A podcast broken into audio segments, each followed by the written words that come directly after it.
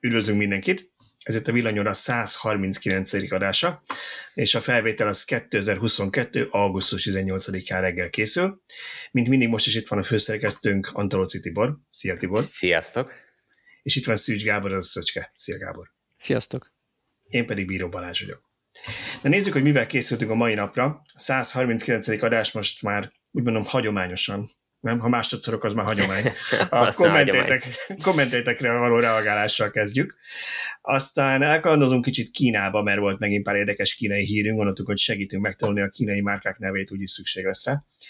Utána pedig magyar... Mi, hát persze, nyilván mindegyiket tökéletesen. Aztán jönnek magyar hírek, ugyanis Magyarországon is történt pár érdekes bejelentés és esemény. És utána beszéljünk kicsit az önvezetésről, mert ebben kapcsolatban is volt pár hír, amit szerintem érdemes átbeszélnünk. Egy dolgot viszont megpróbálok megígérni, a múltkor adást, amikor vágtam, észrevettem, hogy körülbelül egy 30 másodpercenként őztem. És megpróbálom egy percre ö, kitolni, jó, hogy ne legyen, ne legyen nagyon gyakori, mert már magamat idegestettem vágásnál, csak nem volt energiám végig korrigálni, úgyhogy elnézést mindenkitől, aki ezt hallgatta és zavarta. Mi lenne, Nagyon ezeket voltatok. Igen, először is valószínűleg egy három napig dolgoznék rajta, de mindenki, mindenki jó fej volt, és nem jegyezte a kommentekben, úgy döntöttem, hogy elég, ha csak én odafigyelek. Na jó, nézzük a kommenteket, ha már a kommentek. Mit írtak nekünk múlt héten a olvasóink, hallgatóink támogatások a lakáskorszerűsítéshez az egyik téma, aminek kapcsán sokan reagáltak. Többen megjegyezték, hogy a legnagyobb baj az volt, hogy ezek utófinanszírozással működtek ezek a szigetelés, napelem és egyéb ilyen támogatások, és azt is megmondták, hogy, hogy akinek aki rászorult igazán, az lehetségesen nem rendelkezett annyi tőkével, hogy ezt megöllegezze az államnak, hiába kapta volna vissza. Volt, aki megírta, hogy családi kölcsönből oldotta meg, de volt, aki azt mondta, hogy hát 80 ezeres nyugdíjból 30 éves, 30 éve özvegyként hogyan tudná megcsinálni, hogyha egy eleve nem befejezett családi házban él, nyilván ilyenek is vannak. Hát nyilván ez egy örök probléma, tehát én alapvetően az összes ilyen pályázatos rendszerrel nem igazán értek egyet. Valahogy ez a, ez a pályázatos díj, ez egy nem tudom, rajt, rajtunk ragadt, valaki kitalálta, és egyszerűen nem tudunk tőlük megszabadulni. Sokkal egyszerűbben kellene valahogy kiosztani ezeket a pénzeket. Nyilván nem tudom a megoldást, ha tudnám, akkor lehet, hogy nem podcastokat gyártanánk, hanem, gyártanánk, hanem, uh, hanem valahol máshol adhatnék tanácsokat, de, uh, de, de valahogy ez, ez senkinek nem jó. Gyártjuk a fölösleges papírokat, olyan adatokat kikérve a, az államtól, majd utána egy másik ablakon beadva, amiknek igazán semmi értelme. Tehát, Vagy úgy is tudja az állam. Hát nyilván tudja az Tehát állam. a jövedelmedet meg... tudja a NAV, ha, ha egy, meg... annyival megoldanák, hogy egy meghatalmazását az államnak, hogy begyűjtheti a szükséges adatokat zárójel ezektől a szervektől. De tehát, miért kell kontroll, ott van nála a saját, tehát a saját... Igen, de alapvetően, hogy ezek, ezek szándékosan külön vannak válaszolva. Tudom, nagyon naív vagyok, de elméletileg, ugye elméletileg ezért nincsen mondjuk a, a személyigazolványodon rajta a tajszámot, hogy a rendőrnek semmi köze hozzá, neked ezzel a beteg utadat, életutadat meg. Tehát, hogy ennek van értelme, de attól még lehet racionálisan csinálni, hogy rendben, én erre az esetre egy, a pályázaton annyiból áll, hogy meghatalmazást adok az államnak, hogy kikérjen attól a jövedelem, föl legyen sorolva, aláírom, vagy digitálisan aláírom a magyarország.hu, aztán hello, intézzék a hivatalok egymás között, nem? Hát így van, valahogy, valahogy egyszerűsített formában kellene, hogy ha ez nekem jár, akkor ne pályázni kelljen, hogyha, hogyha belépek a, a magyarország.hu felületre, ő akkor kiírja oda, hogy nekem jár ez a támogatás ilyen összegig, és akkor tudjam ezt igényelni, ezt a pénzt, nem? Tehát hát tulajdonképpen hogy... voltak ilyenek, mert ebben nem vagyok teljesen képben, de volt ilyen, hogy új építésnél, felújításnál szerintem nem 5%-os áfára jogosultak a építőanyagra, erre, arra, amarra. Tehát hogy, mennyi, hogy a gyakorlatban mennyire működik jól, azt nem tudom, de ez elvileg egy ilyen automatikus dolog lenne, azt, azt hiszem. Hm. Nem tudom, ezek nagyon sokszor olyan furán működnek. Én nekem annól, amikor a, annó, annó a lakásomat vettem, akkor még nagyon fiatal és zsenge voltam, és volt egy ilyen kedvezmény, hogy, hogy ha új lakás eladásra építve, magyarul körbeértek nagyon magyarultan a társasházakat, amiből akkor ilyen boom volt, akkor valamennyivel, volt egy kedvezmény az illetékre, amit be kellett fizetni, elég jelentős kedvezmény. De te, ha erről nem tudtál, és te nem igényelted, nem kérted meg, akkor ugyanúgy az állam kiszabta rád a normál tarifát, neked kellett tudni és kérni, hogy te a kedvezményes tarifát kapjad meg. Ez mondjuk szemétség. Szerintem csomó ilyen van, hogy ha nem, nem kéred, akkor hiába jár, nem kapod. Itt én azt ragadnám meg, amit, amit itt mondtak, hogy az előfinanszírozás a probléma. Én ezt látom másnál is, vannak ismerősök, akik ilyen mezőgazdasági támogatást gépvásárlásra vettek igénybe, és mindenkitől kölcsönt kellett kérniük, úgyis visszakapják az államtól, de nekik meg kell ölegezni, aztán majd az állam visszafizet, és akkor vissza tudják mindenkinek adni. Igen, meg ezekkel az utófinanszírozású dolgokkal az a legnagyobb probléma, hogy kiszámíthatatlan, hogy az állam mikor fogja kifizetni ezt. Ugye az állam nem a, nem a legstabilabb, a legprecízebb adós, tehát hogyha éppen olyan nyug van, vagy, vagy, vagy bármi történik, akkor lehet, hogy hetekig, hónapokig, vagy akár évekig nem fizetnek, mert bár, tehát igazából meg se kell indokolják. Ők, ők az állam, most Őket nem bünteti meg senki, hogy nem fizettek. Így van, mit, mit kezdesz velük? Nem kell meg messzire menni, bünteti. ott van a, a villanyautós állami támogatás, hajdan volt villanyautós állami támogatás, azért kereskedőktől hallottunk ilyen panaszokat, hogy nagyon-nagyon sokkal később kapják meg azt a másfél-két és fél millió forintot. Igen, ez, ez állandó probléma volt, és, és egy idő után voltak olyan kereskedők, akik azt mondták, hogy akkor tudják csak kiadni az autót, hogyha a vásárló befizeti azt az állami támogatást, amit majd, ha az állam kifizet, akkor visszaadják a vásárlónak. Más kérdés, hát, hogy ez egy kicsit ingoványos volt így, mert azt hiszem a pályázat kikötötte, hogy ilyet nem lehet, de, de valahol meg logikusan ki. megértem, hogy a kereskedő Igen. Futott a pénze után. Így van, az elején nem kötötte ki, majd utána, mivel látták, hogy ezt, ezt többen is űzik ezt a sportot, vagy több kereskedés is csinálja, ezért aztán végül is belekerült a pályázatba is. De ugye eleve nonsens az egész, hiszen hogyha abban a pillanatban, hogyha a Ugye ezt a pénzt a kereskedőnek kell igényelni az államtól, de ha én kifizetem a kereskedőnek, attól a pillanattól kezdve a kereskedő nem érdekelt abban, hogy ő azt a, azt a a dokumentációt azt rendesen beadja az állam felé, hogy megkapja ezt, hiszen ő már a pénzénél van, ő az én pénzemért kellene fusson. Miért fusson az én pénzemért? Miért dolgozzon azért? Nem érdeke. Tehát nem fog vele foglalkozni. Tehát uh, én biztos, hogy nem fizetném így be, de az, az tény a másik oldalon, hogy iszonyatosan túl van minden bonyolítva, és bármivel bele lehet kötni, hogyha az állam nem akarja kifizetni ezt a pénzt, és ugye így meg nem lehet hitelt se fölvenni rá, mert az lenne a világ legegyszerűbb dolga, hogy ha neked van egy ilyen ígérvényed az államtól, azzal besétálsz a bankhoz, hogy finanszírozza meg előre ezt a helyzetet, te tudod, hogy mi annak a költsége, kifizeted azt a költséget, amivel a, a amivel előre megkapod a pénzt, hogy te meg tud csinálni ezt a beruházást, és utána tudod, hogy két hónap múlva az állam ki fogja fizetni a banknak, és le van zárva az ügy. Na de hát nem erről van szó, mert nem tudhatod, hogy két hónap lesz, vagy négy hónap, vagy egy év. Hát meg igen, meg eleve miért rohangáljál a bankba, hogy az államnak előre előlegezd meg.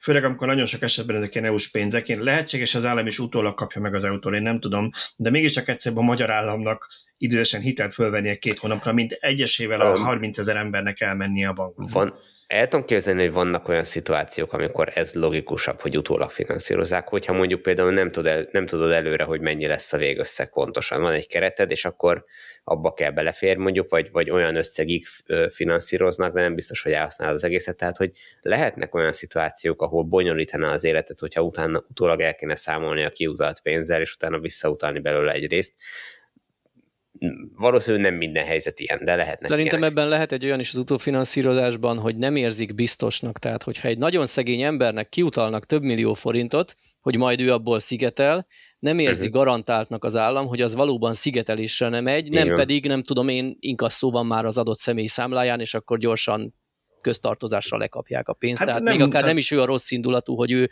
elissza azt a pénzt, hanem, hanem egyszerűen tartozásaira azonnal levonják. Abszolút. Innentől nem készül a szigetelés, tehát ez lehet ebben a magyarázat, uh-huh. és igen, ő, aki, aki ilyen nehéz anyagi helyzetben van, ő nem is hitelképes, nyilván a bank is azt szereti hitelezni, akinek amúgy nincs rá szüksége.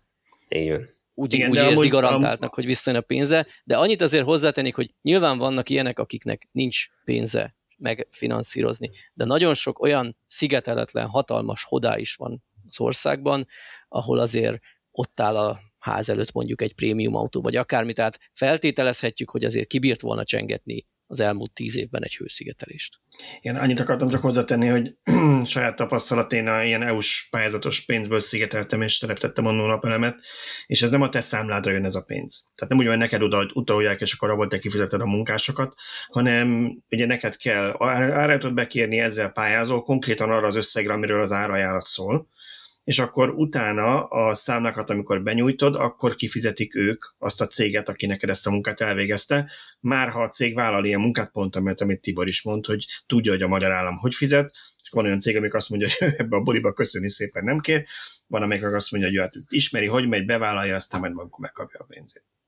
Ugye a másik probléma itt ebbe a konkrét um, hozzászólásban, hogy ugye nagyon sokan élnek úgy óriási hodályházakban, amiket még annak idején arra építettek, hogy abban egy egész család két-három-négy gyerekkel lakjon.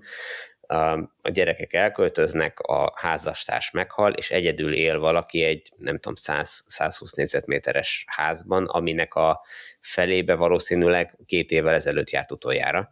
De nem lehet, tehát nincs szigetelve, nem lehet leválasztani egy részét, nem lehet csak két szobát fűteni belőle, vagy ha lehet, akkor az egész kellemetlen, és az egész rengeteg sok pénzbe kerül, de nyilván az, én egyébként abszolút megértem, hogy, hogy, hogy az ember egy bizonyos életkor után már nem tud, nem akar váltani, és egyszerűen oda van érzelmileg mindenhogy kötve, és ez súlyosbítja az, hogyha esetleg az ingatlan egy olyan helyen van, ahol igazából nem is forgalomképes. Hát igen, ebben gondolsz nagyszüleim korában, én nagyszüleim is 50 évig voltak majdnem házasok, vagy 40 valahány évig, ott élte le majdnem az egész életét, mert fiatal lányként került oda, amikor nagymamám nem fog elköltözni 80 évesen vagy 90 évesen azért, mert most, most felemelték a gázárát, ahol az egész életét ott éltem el, és az egész, minden emlék oda köti nyilván. De ez, emberileg, ez emberileg érthető, de pénzügyileg egy irdatlan öngyilkosság. Igen. Tehát az lenne Igen. logikus, hogyha ha valahol már csak egy-két fő él, akkor ők ha nem bírnak mondjuk kertészkedni, költözzenek be egy földszinti lakásba, ahol nem kell lépcsőzni, stb., és kibírják fűteni, vagy kibírják fizetni a fűtésszámlát, bőven elég nekik a terület. Nyilván ugye itt jönnek, hogy de majd jönnek a gyerekek, unokák haza, és akkor kell a hely, persze, aztán a gyerekek, unokák sajnos egyre ritkábban jönnek, egy évben néhány alkalom miatt miatt tartanak fenn egy hatalmas házat, és egyébként a reklám helye nekünk ugye van kiadó apartmanunk Miskolcon, meglepően sokan jönnek úgy hozzánk, hogy például külföldön él, miskolciak a szülők, és amikor hazalátogatnak, akkor nem akarnak beköltözni családdal a szülőkhöz, örömmel meglátogatják őket, de már a család életritmusába ez nehezen fér bele, hogy ott lakjanak egy hétig, és inkább kibérelnek egy lakást egy hétre, nem nyaralni jönnek gyakorlatilag, hanem családot látogatni, és mégis inkább oda jönnek, így felesleges a nagyszülőnek a hatalmas ház. Így van, ez egy abszolút logikus dolog, tehát hogy ö, sokkal jobb életminőség, vagy sokkal jobban élhetnének azok az emberek, akik, tehát hogy, hogy választaniuk kell a, a, az emlékek, meg az érzelmi kötődés, és a, a, a jobb élet pénzügyi, között. Pénzügyi racionalitás, vagy igen, igen, jobb élet. Igen, de hogy... azt hiszem, hogy eleget adtunk életvezetési tanácsokat. Én, én vissza. pár perce már áttérni, hogy kicsit ezt majd, ezt, majd, ezt majd regisztráljuk át ezt a podcastot az automotív kategóriából, az életvitel, a lifestyle, ugye? Oké, okay, rendben. Igen, igen, igen, tehát hogy ott is Full service, minden, minden megkaptok egy podcaston belül. A következő a, a PET palackok, nem bocsánat, még előtte a céges autók kapcsán, amit szerintem annó mi is írtunk, amikor erről cikkeztünk, csak talán a podcastban nem beszéltünk róla, hogy, hogy arról beszélünk, hogy céges autók felé tolja a, vagy a céges autók vásárlását, újra kezdem. A cégeket az elektromos autók felé tolja az, hogy egyre drágább ugye üzemanyag, és most már nem rezsicsökkentett áron kapják a benzint, meg a dízelt. Na de hogy itt van a cégautóadó is, amit megemeltek, és a villanyosokra továbbra is ingyenes maradt, és egy, egyik olvasónk azt írta, hogy bizony ez is fontos szempont most már egy cégnél. Annyira Abszolút. fontos szempont, hogy olyan címmel tettük ki ezeknek a híreknek valamelyikét, hogy villanyautó vásárlásra ösztönzi a cégeket a magyar kormány, meg is kaptuk a kommentelőktől, hogy ez milyen hazugság, meg clickbait, mindenki azt hitte, hogy itt a csodálatos állami támogatás, de én ezt nem értem. Nem csak azzal lehet ösztönözni, hogy támogatjuk a jobbat, hanem azzal is, hogy hátrányosan megkülönböztetjük a szennyezőt a rosszabbat. Hát tulajdonképpen ezt csinálja Norvégia, és innen van a, a, a norvég csoda, hogy ők már gyakorlatilag az értékesítésben mennyi 85-90 százaléknál járnak tisztán elektromos azt hiszem, ezt a témát kellett volna a adás végére tenni, hogy nagyon boldog legyen a befejezés, mert elmondhatjuk, hogy a magyar kormány a norvég példa útjára lépett. Igen, én imádom, hogy ennyire naívak vagytok, de én inkább azt gondolom, hogy annyira nincs ez a radarján senkinek, hogy fogalmuk nem volt róla, hogy az elektromos autóknak ingyenes, és ezért senki nem akarta megemelni. Maradjon is így, maradjon köztünk, zárt körben beszélgetünk erről, remélhetőleg senki, senki nem hallgatja ezt, akinek ilyen ötletei támadnának. Menjünk át a PET palackok autókra, még mert az adóemelést is hozzánk kötik. Petpalc visszaálltás, ugye beszéltél a Teszöcske, hogy Németországban volt egy, egy kis magyar virtus, aminek kapcsán beszüntették talán a visszaváltást, mert hogy innen vitték oda az olcsó bányátott palackokat. Valaki megerősítette a kommentekben, hogy igen, ez valóban egy magyar vállalkozó volt, aki ezt eljátszotta. Vissza nem szűnt meg a visszaváltás Németországban, olyannyira nem, hogy úgy működik, hogy van egy kód gyanítom, hogy csak, a sima vonalkód, tehát van más kód a palackokon, ez alapján felismeri az automata, ez egyébként Magyarországon is így működik, aztán az áruszállat ugyanúgy visszaviszi a logisztikai központba, de már a boltban összepréselik, tehát hogy ne kelljen sok helyen hogy ne tárolni. És ott a betédi egy fél literes vízre például 35 cent, ami azért nem kevés pénz, főleg amilyen erős a forint. És a Hollandiában is hasonló a rendszer, ott 15-25 cent a mérettől függően, és még a sörös üvegre is van 15 centes betét. Hát csak az a kérdés, én azt nem értem számra, az nem jött le ebből, hogy, hogy a kódot azt ugyanúgy rá tudja az élelmes vállalkozó ütni Magyarországon is, nem? Tehát, hogy az, az miért véd a, a direkt visszaváltásra legyártott? Hát szerintem, szerintem nem véd erre, lehet, hogy valahogy másképp figyelnek, fogalmam sincs. Én kaptam fotókat is egy olvasónktól, így privátban majd átküldöm, és akkor a YouTube-osoknak ide beillesztheted a vonalkód mellett van egy ilyen egyedi logó, hogy ezek ilyen visszaváltható termékek. Ez nyilván ugyanúgy nem véd semmivel, de valószínűleg mondjuk az ellen véd, hogyha másik országba veszed meg, ott tegyük fel azonos a vonalkód, tehát a szám rajta, viszont nincs rajta ez a logó, azt nem fogadja el az automata. Itt aludobozok vannak a fotón például, ezeknek 25 cent az ára, és azt tette még hozzá, hogy maga a gép tömöríti, tehát a visszaváltó gép bezúzza, tömöríti ezeket, hogy, hogy ne foglaljon olyan sok helyet a raktárban. Ugye Szlovákiánál ez is probléma volt, hogy gigantikus zsákokat kell tárolni az üzleteknek. Következő témánk ez a, ha már Hollandiával beszéltünk, hogy ott is ez működik, a kilométer alapú elszámolás, a kilométer alapú adózás, amiről múltkor beszéltünk, hogy az autók utáni adót így fogják megváltoztatni, és ugye ott szó volt arra, hogy ezt hogyan fogják majd trekkelni, hogyan lesz követve, hogy kinek hány kilométer került bele 12 hónapot az autójába. Páran mondtátok, talán lehet, hogy Szöcske, te mondtad, hogy talán majd ilyen fekete dobozt építenek erre be, persze, akkor ezt a régi kocsikba is mind be kell építeni, nem biztos, hogy annyira egyszer ennyi millió autóba, akárhogy is vagy, olvasunk, aki Hollandában lakik, azt mondta, hogy ő, ő úgy tudja, hogy minden évben műszakiztatni kell a kocsit, és ezt amúgy is rögzítik. Másik olvasó azt mondta, hogy nem kell minden évben, úgyhogy utána néztem. Kettő között van az igazság, ugyanis attól kezdve, hogy Hollandiában először regisztráltad az autót, hogyha benzines vagy elektromos, akkor az első négy év után kell, műszakiztatni, aztán két alkalommal két évente, utána pedig évente. A dízel és gázüzeműnél annyi van, hogy először három év után, aztán pedig minden évben.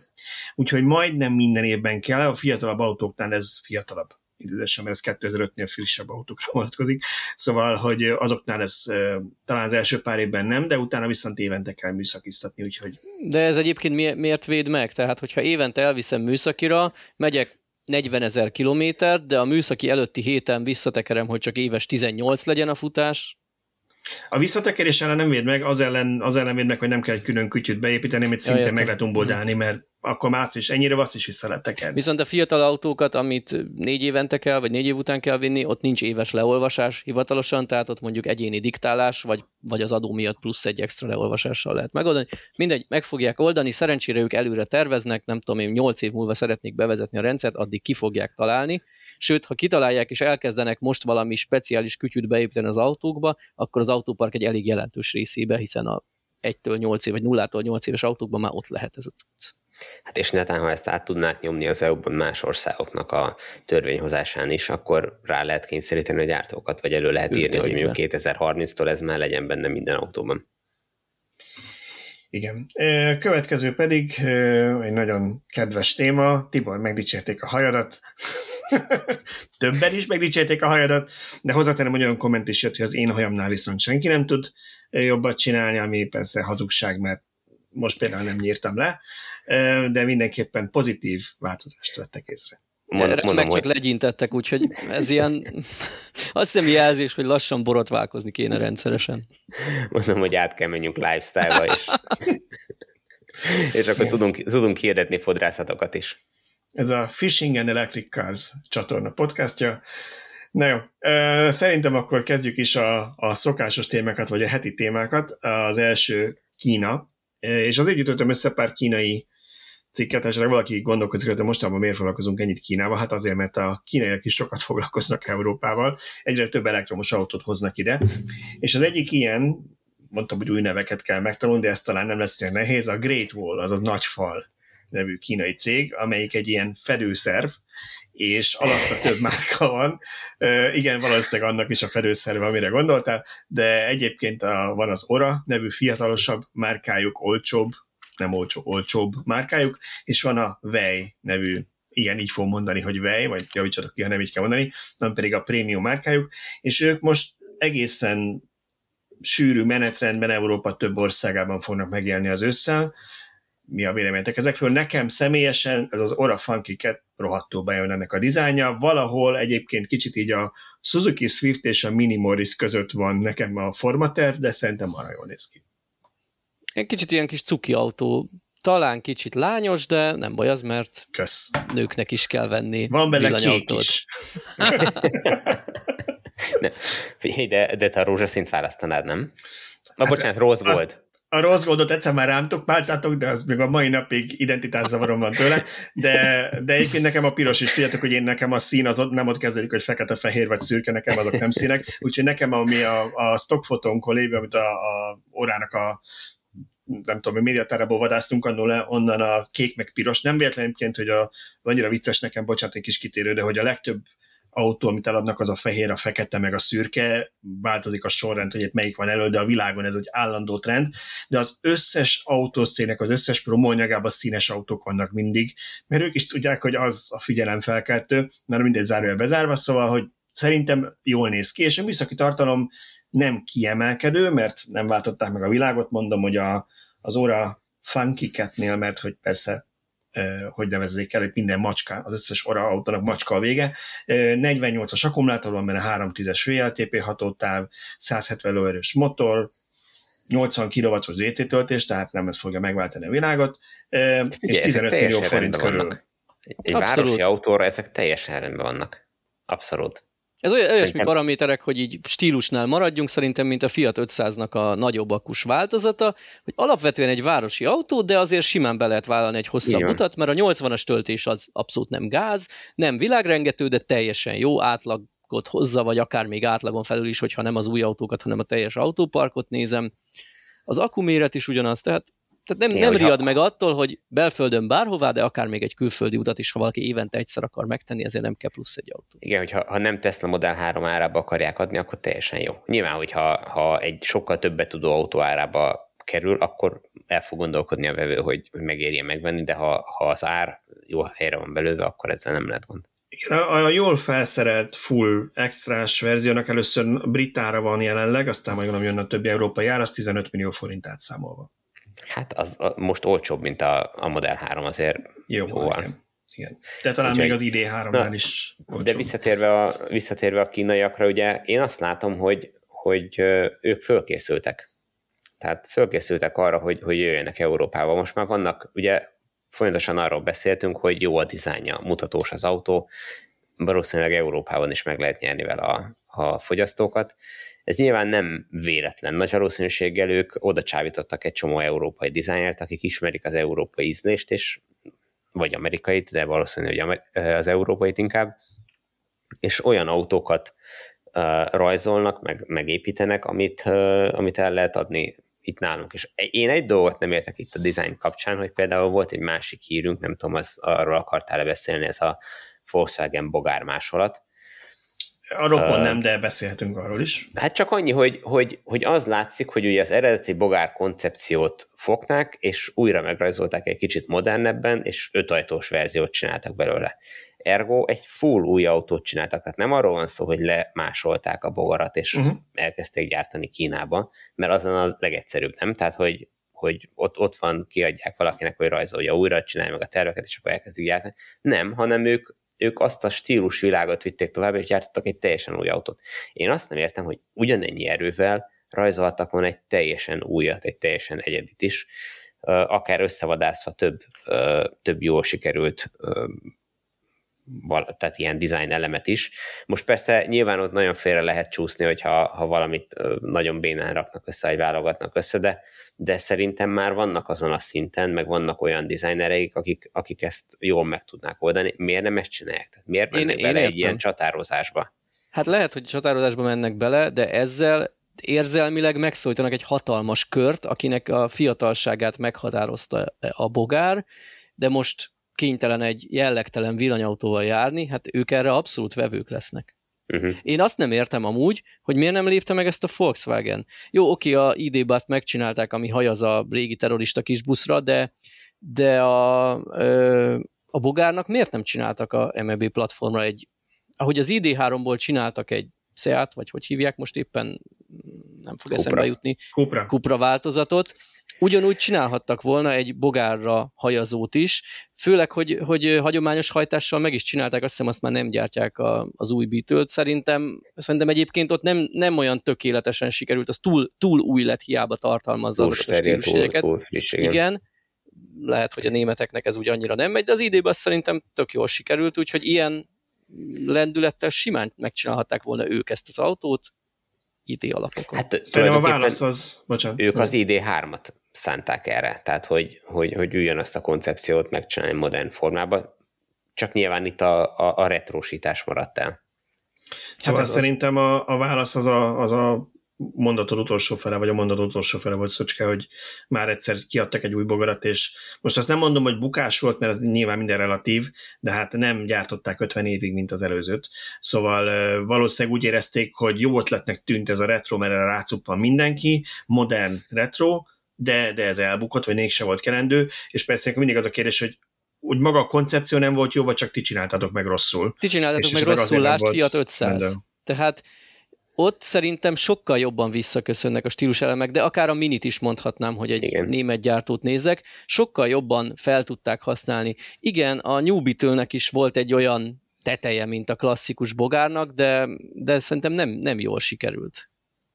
Azt az Igen, a mini, egy, mini egyébként talán a legjobb példa erre, mert nem csak, hogy egy uh, típust újítottak meg, hanem egy egész márkát építettek rá, tehát csomó variánsa van már, és, és úgy tűnik, hogy mind sikeres. Tehát van, van az a kör, aki ezt keresi, és akinek ez nagyon bejön, és szívesen használ ilyen autót, és kifizeti ezt a prémiumát, és ugye ez nagyon fontos, hogy, hogy nem csak, hogy csináltak egy retro autót, hanem, hogy azt be tudták sorolni egy prémium kategóriába, miközben az eredeti az, az nagyon-nagyon távol állt a prémiumtól, tehát hogy, hogy az egy sikeres dolog, de itt a kínaiak esetében én azért nem értem, mert tulajdonképpen, hogyha ezt Európában, ahol igazán ismerik ezt a típust, vagy, vagy a világ bármely pontján, ahol a Volkswagen ellen van, ezt piacra akarják dobni, annak biztos, hogy neki fog menni a Volkswagen. Tehát nem fog engedni. Igen. Ergo igazából nem érnek el vele semmit. De hogyha nem ugyanezt vagyok... az energiát belerakták volna egy, egy, egy szép dizájnú eredeti autóba, akkor, akkor azzal letarolhatnák a, az európai piacon Hát az volt a cél, hát ha a Volkswagennek megtetszik, és megveszi a koncepciót. Úgy szörös többöröstől a Great volt? Hát nem a Great volt, hanem ezt a, ezt a modellt, ezt a modellt. Uh-huh. Nem tudom, én nem vagyok benne biztos, hogy ők mindig elsősorban az európai piacra gondolnak ilyenkor. Tehát lehet, hogy nekünk ez úgy jön, hogy hú, csináltak egy bogárt, mert az itt Európában népszerű volt, de ezt ugye először Kínában kezdik árulni, és én úgy érzem, hogy és nem ismerem ennyire a kínai ízlésbe kell, hogy valljam, de én nem tudom, én ázsiai tapasztalatom az, hogy ott az európai, meg néha az amerikai termékeknek van egy ázsiója, és, és van egy kultusza néha, tehát lehetséges, hogy ott még mindig mondjuk a bogár az nagyon népszerű forma, vagy ez egy ilyen egy ilyen kulttárgy, és ezért Szerintem nem is ismerték. Amikor, amikor a bogár az népszerű volt a világon, akkor Kínában még biciklivel jártak az emberek. Szerintem Én nem azt mondom, hogy akkoriban azt vették, és a, és a nagypapák gondolnak vissza nosztalgiával, mint amit Dísz gondolt az idébázról, hogy majd aki most 80 éves, de akkor még a, a Beach Boys-ra szörfölt Amerikában, az újra fog venni egy idébázt, és majd ezzel hodítják meg az USA-t. Aztán ez majd vagy bejön, vagy nem. De a lényeg az, hogy, hogy szerintem inkább az, hogy a, hogy a kínai fogyasztó most, te nézd meg a másik hírünk, ami volt, és gondolkozom, hogy az melyik már annyira, annyira írtuk a héten, ahol Pont, nem, pont ez a bogár volt, hogy a bogárnak is van egy, vagy ennek a bogár kopintásnak is van egy prémium verziója, amelyiknek meg ilyen úgy néz ki az eleje, azt is értem, mint valami chicagói gangsterfilm a 20-as évekből. De azt se vásárolt szerintem soha senki Kínában, mert azt akkor nem árulták ott, de az meg egy ilyen amerikai retro, mint amit én nem tudom, a, az akkori film, 50-es évben készült filmekből, a 20-as évekről láttál, azt a feelinget hozza, miért pont a 21. században Kínában ilyet csinál valaki, valami oka csak van, nem tudom. Nekem ami nagyon tetszik ezek a kocsinak a nevei, hogy bármelyik kínai járkát megnézed, ilyen európai szemmel meg fülön annyira furcsa neveket adnak, tehát például ennek, a, ennek a, az autónak a, a prémium verziója a Vejnél, az Coffee 01, KV 01 a prémium SUV-nek a neve. De hogy miért?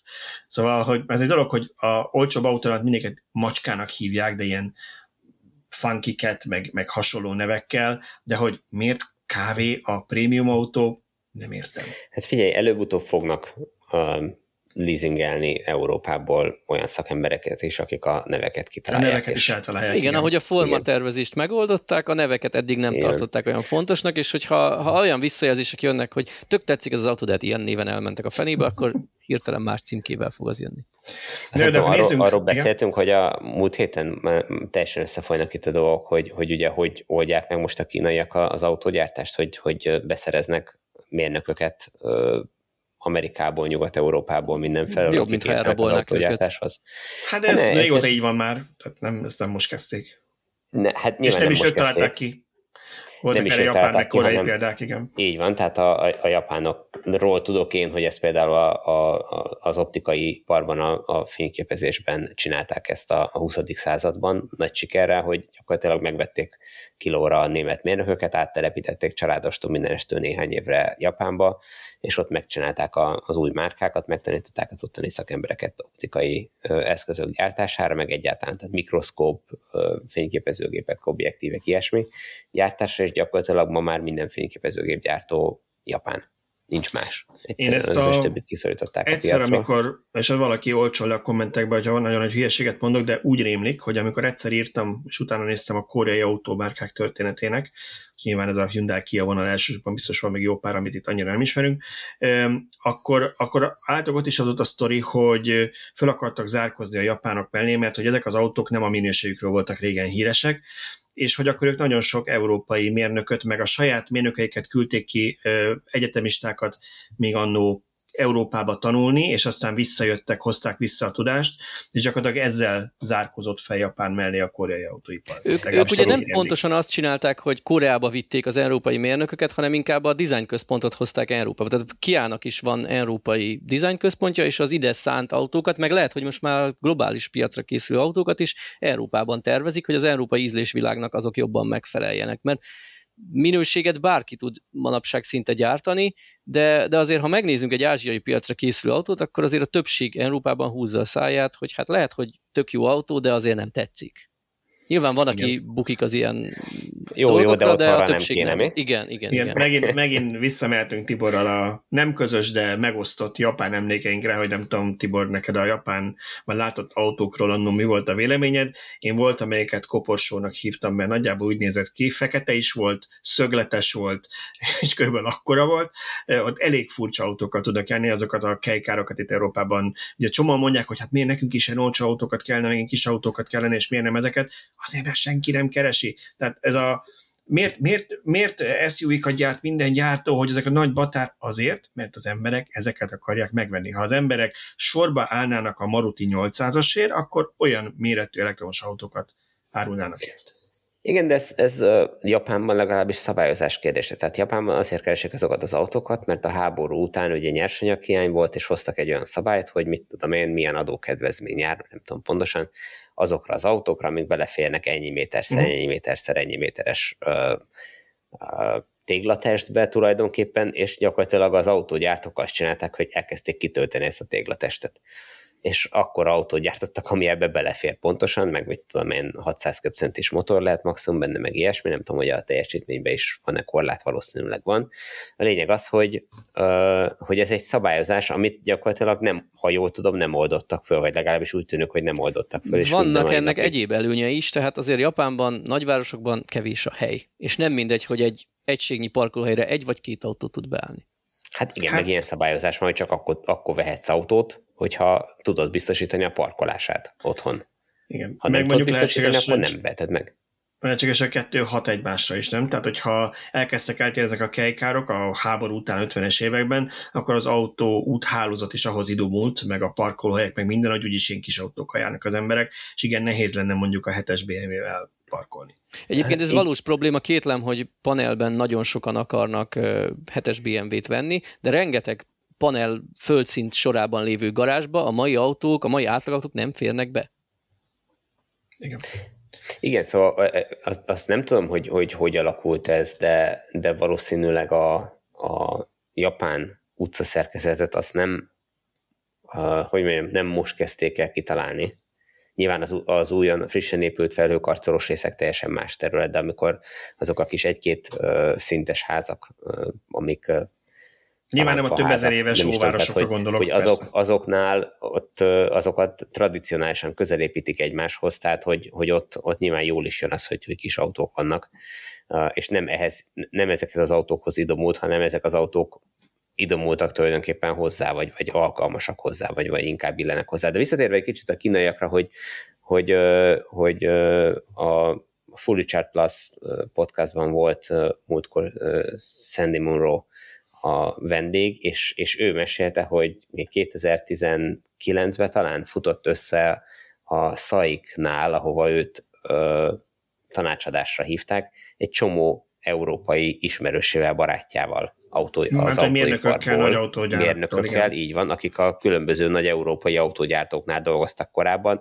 és ott tök véletlen a, a, a cég kávézójába futottak össze, és derült ki, hogy ja, hát ők már egyébként ott dolgoznak a, a kínai Sánkhái autóipari konglomerátumnál, akinek, vagy amelyiknek egyébként az egyik terméke az MGZS EV is. Ez azért komoly, nem, hogy a kínai nagy gyár megveszi a európai márkanevet, megveszi hozzá az európai mérnököt, és gyakorlatilag európai mérnök európai néven európai autót fog tervezni, csak mindezt Kínában teszi. Így van, pontosan. Így ha van, és, és az a know-how az már ott van, tehát ezek, ezeket, vagy ezt már ott, ott tartják, az ottani mérnökök fogják a következő autókat megtervezni.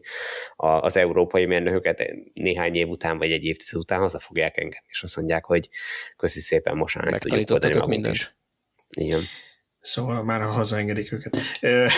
Ha már Kína, térjünk át a következő kínai témánkra, mert ugye sokszor láttunk már ilyen különböző ígéreteket töltési teljesítmény kapcsán, és ráadásul mindig elmondom, hogy engem rohadtul nem érdekel, most nyilván idézőjelesebb, ez valamilyen szinten számít, de a töltő csúcs teljesítménye, bármikor elcsérném arra, hogy ilyen szép lapos görbéje legyen, és mondjuk azt a nem kell 250-et vagy 300-at tölteni. Audi e-tron az autó, Igen, igen. Cseréld le azt a Model 3-at gyorsan. Igen, uh, majd ha esetleg csinálnak olyan autót, ami nem annyit fogyaszt, mint egy tigristank. De, szóval visszatérve... Lassan kell vele menni. Ez mindenképpen az, igen. Szóval visszatérve a kínaiakra, ugye bocsánat, csak itt teljesen megzavartak, Xpeng Motors már a márkanevet tudom, Xpeng Motors bemutatta a G9-es természetesen SUV-nek a prototípusát, amit azzal is reklámoztak, hogy 86-os rendszer, és már nagyon gyorsan tud tölteni. Aztán most pár napra rá bemutatták az első ilyen töltőt, az S4-es superchargerüket, ahogy ők hívják, eh, amelyik 480 kW maximális teljesítményt tud leadni, és gyorsan demozták is. Eh, úgyhogy feltöltöttek ott eh, egy ilyen G9-es prototípust, igaz csak négy, de csak 440 volt a csúcsérdék, amit én láttam a közvetítésben, hát sírtam is, hogy már megint nem tartottak be egy ígéretet. Hátverés. Hátverés. De tény is való, hogy 210 plusz kilométer, tehát nem összesen 210-re ment fel, hanem 210 plusz kilométer töltöttek fel 5 perc alatt. E, egészen szédületes tempóban töltött az autó szinte végig, sőt folyamatosan növekedett a töltési teljesítménye. Én ezért nem hiszek az akucserében egyébként. Úgy gondolom, hogy hamarabb el fog jönni ez az extrém gyors töltés, mint hogy az akucsere igazán elterjedne mondjuk Európában. De most azért nekem van egy olyan problémám ezzel az egésszel, hogy, hogy most, mikor megállok tölteni, akkor hogyha, mit tudom én, egy autót 20-25 perc alatt lehet föltölteni, mit tudom én, 20-ra 80 százalékra, most csak mondtam egy számot, akkor nekem az alatt a 20 perc alatt van időm elmenni mosdóba, van időm meginni egy kávét, megenni egy szendvicset, és akkor mire ezt mind megteszem, addigra elkészül a kocsi a töltéssel, nem? Ez azért Hogyha van, én... mert te már rég villanyautózol, és észrevetted ezt. De nézd meg egy átlagos autópályás benzinkútnál egy hagyományos autóst, megáll, megtankol kettő perc alatt, majd félreparkol, és bemegy kávézni, meg pisilni. és ő is ott áll 30 percet összességében, de, Na, a de most tudat, ugyanezt de a tudat hogy megtehetné, hogy ő kettő perc után tovább ment volna, az, az a nagy többségnek, a tömegnek még kell, mert valahogy az ő fejükben nem áll ez össze, hogy jó, biztos van olyan, amikor valaki nagyon rohan, és tényleg csak kettő percre áll meg, de azért nem ez a gyakori. Legalábbis nem ezt látjuk, tehát kiáll az ember egy autópálya pihenőbe, és még a töltőre is ráparkolnak, mert nincs elég parkolóhely. Ha ők két perc alatt tovább mentek tankolás után, akkor mi a francért parkolnak ott? Oké, okay, de, de most ugyanezt hozzuk ezekkel vissza, mert nem tudom otthagyni az autót, mert 5 perc alatt Így van. gyakorlatilag olyan szintre töltődik, aminél én nem akarok többet, vagy nem is lehetne többet, mert mondjuk tele az akkumulátora, vagy tök mindegy, de gyakorlatilag ez az 5 perc nem lesz arra elég, hogy én bemenjek, megígyak egy kávét, Nem lesz arra elég, meg kell várjam, arrébb kell álljak, és utána kell még elpazaroljak uh, 10-15 percet arra, hogy megígyem azt a kávémat. Val- valójában mostoba. többet fogsz állni, mert jelenleg Pontosan, állsz 20 így van. percet, megcsinálod a kávézást, meg a töltést is. Így. Ehelyett az lesz, hogy 5 percig töltesz, azt nem hagyod ott, mert hát 5 perc az kevés, félreparkolsz, és utána állsz. Tehát az, az eddig Pontosan. 20 perc helyett 25-öt fogsz állni. Igen, de valamiért mégis a vevők 99%-a ezt igényli. Aztán Szóval- lehet, hogy az lesz a komikus helyzet, hogy mondjuk nyilván az ilyen extrém nagy teljesítményű töltésnek lesz felára. És akkor, ha lesz egy ilyen töltésre képes autód és töltőoszlop is, és kiállsz egy autópálya pihenőbe, és választhatsz, hogy nem tudom én, 500 forint per kilovattáron ezen töltesz, vagy 300 forint per kilovattáron óráron a lassúbban, akkor hirtelen tömegek rá fognak jönni, hogy ja, hát úgyis itt állok fél órát, inkább a lassúban töltök. Igen, viszont ez nem jó a szolgáltatónak, vagy nem feltétlenül jó a szolgáltatónak. Ugye a Tesla is emiatt vezette be a V3-as supercharger nem azért, hogy neked jobb legyen, hanem azért, hogy pörgetni tudja a áteresztő képességét a töltő hálózatnak, illetve az egyes töltőoszlopoknak. Úgyhogy hogy gyorsabban föltölt egy autót, akkor gyorsabban felszabadul, és kevesebbet kell a következőnek várnia. Tehát ez a szolgáltatónak ilyen fonalban nem érdeke, hiszen, hiszen drágán kapja meg a parkolóhelyet, ahova a töltőt telepítette, drága volt az eszköztelepítése neki, azon az a jó, ha pörög az autó. Most még igen, mert túl kevés az elektromos autó, de hogyha a teljes flottát lecserélnénk, akkor szerintem el fogunk oda jutni, hogy szinte minden parkolóhelyen lesz töltő, és nem az eszköz lesz drága, hanem az áram. És akkor jön el az ilyen dinamikus töltőknek, mint ami a Miskolci buszállomáson is ott van a Kempower töltő, hogy 10 buszt ki tud szolgálni, meg amilyenek a Tesla Superchargerek, hogy, hogy egységnyi teljesítményt kvázi akármennyi felé szét tud dobálni. És akkor lehet, hogyha a 600 kW-os trafóra nem tesznek rá csak 10 töltőt, akkor a, nem, az nem, hogy pont nem jó szám, akkor 60 kevés, de mondjuk rátehetnek 4 töltőt is, meg rátehetnek 15 töltőt is, és, és akkor innentől meg fog oszlani. Szóval én örülök neki, hogy végigvezettétek az elméletet. Itt szerintem két dolgot hagytatok figyelmen kívül, lehet, hogy hármat is. Egyik az az, hogy hajlott korunk miatt, mi lehetséges, hogy más életritmusban mozgunk, mint aki, aki nem ennyire sokat élt már meg, mint mi. Másrészt nekem mai napig van olyan ismerősöm, aki kisgyerekekkel is, és tudom, hogy nem azért mondja, hogy átverem egyébként nagyon pozitívan a villanyautózáshoz, de mondja, hogy ők tényleg úgy mennek, hogy ő szereti azt, hogy berakja a gyerekeket, ők végigalusszák az utat, és ők, ő nem áll meg, ő, ő, ő tényleg megy, nem 1000 kilométer, de ő megy mondjuk 600 kilométert, és, és nem szeretne megállni közben egyszer se, mert akkor a gyerek fel kell, minden lényeg az, hogy odaérnek, és akkor utána már mindent lehet csinálni. Nem vagyunk egyformák, tehát van, vannak olyanok, akik, akik nem szeretnek kiállni a benzinkúthoz, és ő nem érdekli, ő nem fog megállni se pisilni, se kávézni, ő kibírja, ő neki nem kell 10 percenként WC szünetet tartania, van ilyen ember is, ő neki ez biztos szimpatikus lesz. Én inkább a töltő üzemeltetők oldaláról közéltem meg az, az amit, amit most nem is tudom, melyikötök mondott, talán Tibot, te mondtad, hogy szeretnék pörgetni. Nyilván a, ennek az egyik módja az, hogy lerakunk sok töltőt, és sok embert tud egyszer tölteni, a másik az, hogy mindenki csak 5 percig tölt. Egyébként az, Meg kell teremteni mi... mind a két lehetőséget, pont. És majd mindenki igénye, pénztárcája szerint választ, Persze. hogy megveszi a gyorsan tölthető autót, és kifizeti a gyors töltőnek a kilovattúra díját, mert neki ez fontos, vagy ráér, mert ő már laza, meg nyugdíjas, meg idősebb, és akkor ő meg majd... Igen, arra ne számítson csak fogják senki. érteni az emberek? Előbb-utóbb igen. Öt éven most belül nem fogják érteni, de öt Nyilván előbb, előbb-utóbb megtanulják. Tehát most, most is tudja mindenki, hogy van dízel, meg 95-ös, előbb-utóbb ezt is meg fogják tenni. Nem akkora vasszisz lesz. Hát oké, okay, várjad, de ezt a dízel meg benzin, és ezt kimérhetettük, hogy van AC meg DC.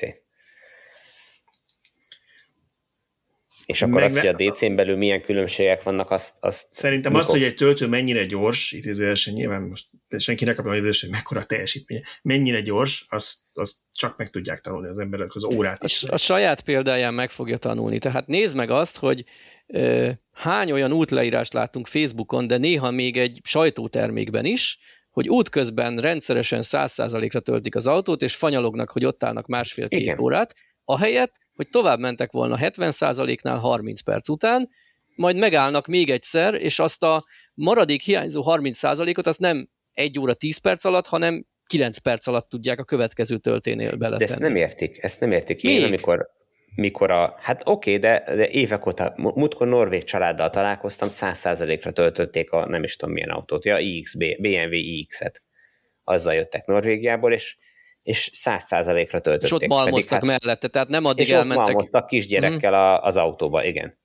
Tehát, hogy, hogy ha a norvégok nem értik még, akkor mm. Magyarországon mikor fogják megérteni a Hát az akkor, akkor azt tudom mondani, hogy lesz egy réteg, aki megérti, és tök gyorsan halad, meg lesz egy réteg, aki örökké fanyalogni fog, és szenvedni, hogy miért kell két óra, amikor abból a nagyobbik fele az a 80-tól 100 százalék töltés. Hát meg akit majd nagyon le tudnak húzni a szolgáltatók, amikor úgy árazzák be ezeket mm. a mhm. szolgáltatásokat, hogy, hogy ez sokba kerüljön az ilyen állás. Szépen, de, szépen pont... lassan ki fog ez alakulni, mert egyre több villanyautó lesz, egyre többen beszélgetnek a barátaikkal, hogy jé, mi is elmentünk Horvátországba, miről beszélsz, nekünk csak kétszer 20 percet kellett meg, hogy a fenében mi egy órát álltunk ott, azért ez ki fogja saját magát dolgozni idő után. Tegnap egyébként teljesen véletlenül volt szerencsém megfigyelni azt, hogy hogy utazik egy olyan család, aki egyébként full nem villanyautós, és abszolút nem is ez volt a téma, vagy nem is ez volt a lényeg, nem úgy utaztak, hogy, hogy tudják, hogy én, én utána ki fogom számolni az ő menetidejüket, de, de teljesen véletlen tudom, hogy mikor indultak, és, és mikor érkeztek meg, és ez egy, egy 398 kilométeres út volt, amit tegnap megtettek, a, megnéztem a Google Maps-en, 4 óra 37 percet ír rá, hogy annyi idő alatt meg lehet tenni. A Google Maps egy, egy kicsit konzervatív, tehát nyilván, ha valaki véghajta a megengedett sebességgel, akkor egy nagyon picit hamarabb odaér, mint amit a Google Maps mond. De sikerült ezt az utat 5 óra 26 perc alatt tehát egyszerűsítsük a számokat, kerekítsünk 400 kilométerre 4 órát ír a Google Maps. 4 óra 37 perc. Tehát 4 és fél órát ír mondjuk Így a van. Google Maps, és ők 5 és fél alatt tették meg, tehát egy Így órát van. ráhúztak, tehát egy akár órát... tölthettek volna 3x20 percet Pontosan. egy kisakus villanyautóval is. Így van. Így van. Be kell valljam, hogy annyira nem feszegettem, mert nem vagyunk olyan közeli nexusba, hogy, hogy tudjam, hogy, hogy, hogy milyen autóval voltak, meg mit csináltak, hol álltak, meg nem nem, nem is ez volt a lényeg, nem is akartam beletúrni a privát szférájukba, csak, csak valahogy ez jött, jött ez az adat, és, és ezeknek az ismeretébe így kiszámoltam, hogy na, ezt mennyi idő alatt sikerült abszolválják, és, és, és hát ez, ez a valóság, tehát az embereknek meg kell állniuk pihenni, mosdóba, szomjasak, éhesek, ez, ezekre meg kell állni, hogyha ez alatt föltöltik az autót, akkor, akkor nem vesztettek semmit igazából. Akkor nem, de itt jön majd az a kifogás, hogy de én ott állok meg, ahol pisilni kell, nem ott, ahol töltő van, viszont... Meg, meg annál az étteremben, ami nekem szimpatikus, uh-huh. nem ahol töltő van. Igen, el kell, el kell jutnunk odáig, hogy mindenütt legyen töltő, és azt Igen. vegyék észre, hogy én megálltam pisilni, itt álltam 20 percet, és közben itt volt egy szabad töltő, akár fel is tölthettem volna az autómat. Én, én tényleg azt veszem észre, hogy én az esetek 90 5%-ában itthon töltök. Mostában egyszer előfordult, hogy pont úgy jött ki a lépés családlátogatás kapcsán, hogy egy nagy Budapest közel bevásárló központban vásároltam be, ahol Tesla töltők vannak, senki nem fogja tudni, mire gondolok. Az ingyen áramra ráment. Az ingyen áram, persze rárepültem azonnal, és, és a lényeg az, hogy most szerintem ez háromszor fordult elő egy hónapon belül, és mind a három alkalommal az volt, hogy már néztem a telefonomat, hogy ne legyek paraszt, mert most még ingyenes ugye a töltés, tehát nincsen bünti se, ha tovább marad, de tudom, hogy ez egy nagyon forgalmas töltő, és már a pénztárnál álltam, vagy már, már rohangáltam a bodban, hogy még valamit megvenni, de az autó már mindjárt tele van. De ezt, most ezt nem azért mondom, hogy nem tudom én, valakiben fals képet kell, csak ténylegesen ez volt három alkalom, és azon röhögtem.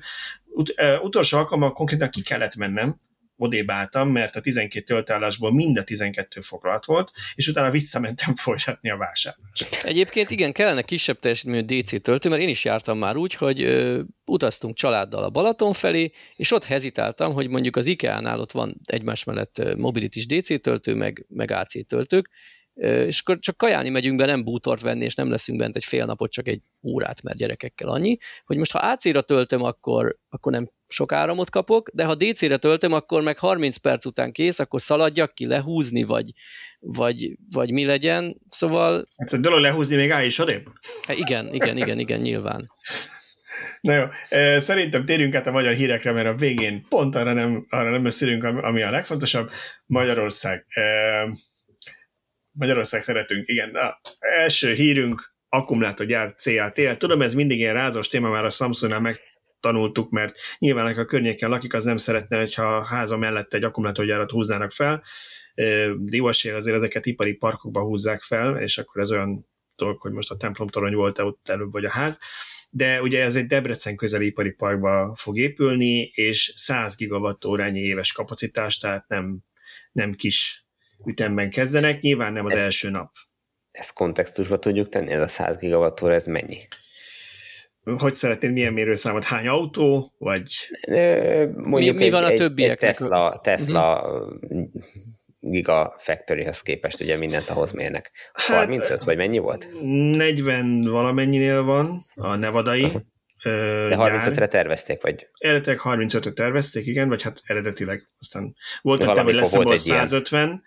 aztán rájöttek, hogy nem, nem, nem annyira, hogyha nem az autógyárak mellé teszik a, a akugyárakat, ugye a berlini akugyár, ami egyébként kívülről szerkezetileg most már készen van, meg be van zárva, nem tudja a falai, belül még biztos dolgoznak, az azt hiszem az első fázisban 50-es lesz és 100-ra fogják később bővíteni, úgyhogy így a gyáraik mellé ilyen ekkorákat raknak ők is. Tehát gyakorlatilag mondjuk ez a CATL, vagy CATL, nem is tudom, hogy Amit van, aki már kettőnek hogy... is mond, ami különösen vicces, mert angolul ilyen szarvasmarhát, vagy mit jelent, szóval, hogy igen, igen de lényeg de hogy, hogy CATL-nél hagyjuk, igen. De hogy, a, hogy ez akkor gyakorlatilag kompletten elégséges lehet arra, hogy kiszolgálja mondjuk a BMW-t, meg akár a Mercedes-t is Magyarországon? Amik a környékén simán, vannak. Nyilván simán. most így nem, nem menjünk bele, hogy ők most nekik vagy nem nekik lesznek hosszú távon a beszállítóik, de elvben igen, lehetséges. Hát figyelj, azért valószínűleg nem véletlen, hogy pont Nyilván. Debrecen lett a befutó. Igen. Onnan, ugye, onnan Kecskemét sincs a világ végén, meg, meg a BMW. Úgy tudjuk, az első ügyfél az a Mercedes Kecskemét egyébként, úgyhogy uh-huh. azt a Mercedes saját maga nyilatkozta, hogy, hogy ők lesznek az első ügyfél, és, és az elején legalábbis a legnagyobb volumenben. Ugye megint csak azért, miatt valaki azt mondja, hogy hú, most akkor elárasztanak minket a villany Mercedesek, bár csak így lenne, de alapvetően egy ilyen gyár sem úgy indul, hogy bekapcsolják a nagy piros gombot, megnyomják hétfő reggel, és akkor 100 gigawattórányi akkor hogy zúgy kiesik belőle. Nyilván ez több év alatt jutnak, vagy egy-két év alatt eljutnak majd erre a maximális kapacitásra, de akkor is tetemes hát vagy, vagy a fene tudja, mert láttuk a kínaiakat, hogy fölépítenek egy komplett metroállomást egy éjszaka metroállomást egy éjszaka alatt. Igen, tehát, jó. hogy igen, de itt Magyarországon építkeznek, azért ezt még ők se ismerik. Itt ehhez képest pont ma, pont ma bosszankodtam, hogy itt, a, ahol van a Hungária körúton a, a fölüljáró az egykori Vidám Park mellett, biztos mindannyian tudjátok, mm. és ott most egy-két hete elkezdték a dilatációs hézagokat kicserélni, mert borzalmas állapotban voltak, és gyakorlatilag kihajtották onnan a, mellettük a, a, az aszfaltot a teherautók, és óriási kátyuk tátongtak. És nem csak baleset veszélyes, de hát nyilván tönkre is tett egy csomó autót valószínűleg. És egy hét hete elkezdtek azon dolgozni, és egy sáv konstans le van zárva, és ott dolgoznak, vagy hát nem tudom, másfél-két hete biztos és még ma reggel is ott voltak, pedig tegnap este már úgy nézett ki, mint hogyha, mint hogyha már készre lenne aszfaltozva, de nem, még mindig ott le van fogva. Tehát, hogy ennyi idő alatt kompletten tervezéstől mindennel megcsinálnak egy metróállomást, vagy egy ilyen felüljárót Kínába. Mi a francot tudnak azon dolgozni?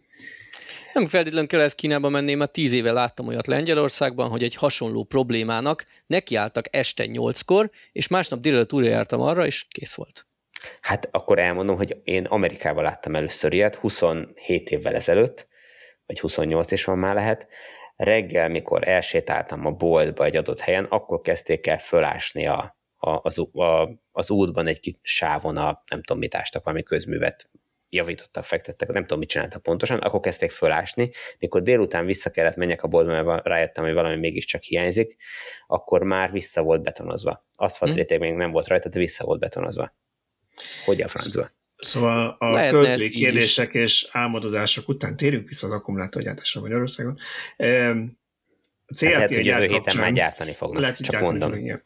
Szóval a CLT gyár kapcsán azért voltak olyan aggodalmak, hogy ez a micsoda környezetszennyezéssel fog járni, meg micsoda vízigényel fog járni, meg micsoda energiaigényel fog járni. Szerintem nem árt elő egy kicsit beszélnünk. Elsősorban azért, mert szögezzük le, hogy nem tudunk sokat. Tehát a környezetszennyezést azt szerintem kezeljük külön, mert ugye akkumulátort lehet gyártani környezetszennyező módon is, meg nem környezetszennyező módon is. Tehát például, amikor a Northvolt Svédországba felhúz egy, egy akkumulátorgyárat, az ottani környezetvédelmi attitűdöt ismerve, én nem tudom elképzelni, hogy az egy környezetszennyező gyár, és szerintem nem úgy állnak hogy neki, hogy a saját fognak csinálni. Ez szerintem a, a kormányzatnak a felelőssége lesz betartatni a normákat a gyárral, és mindenképpen szavatolni, hogy ne kerüljenek ki szennyező anyagok esetleg.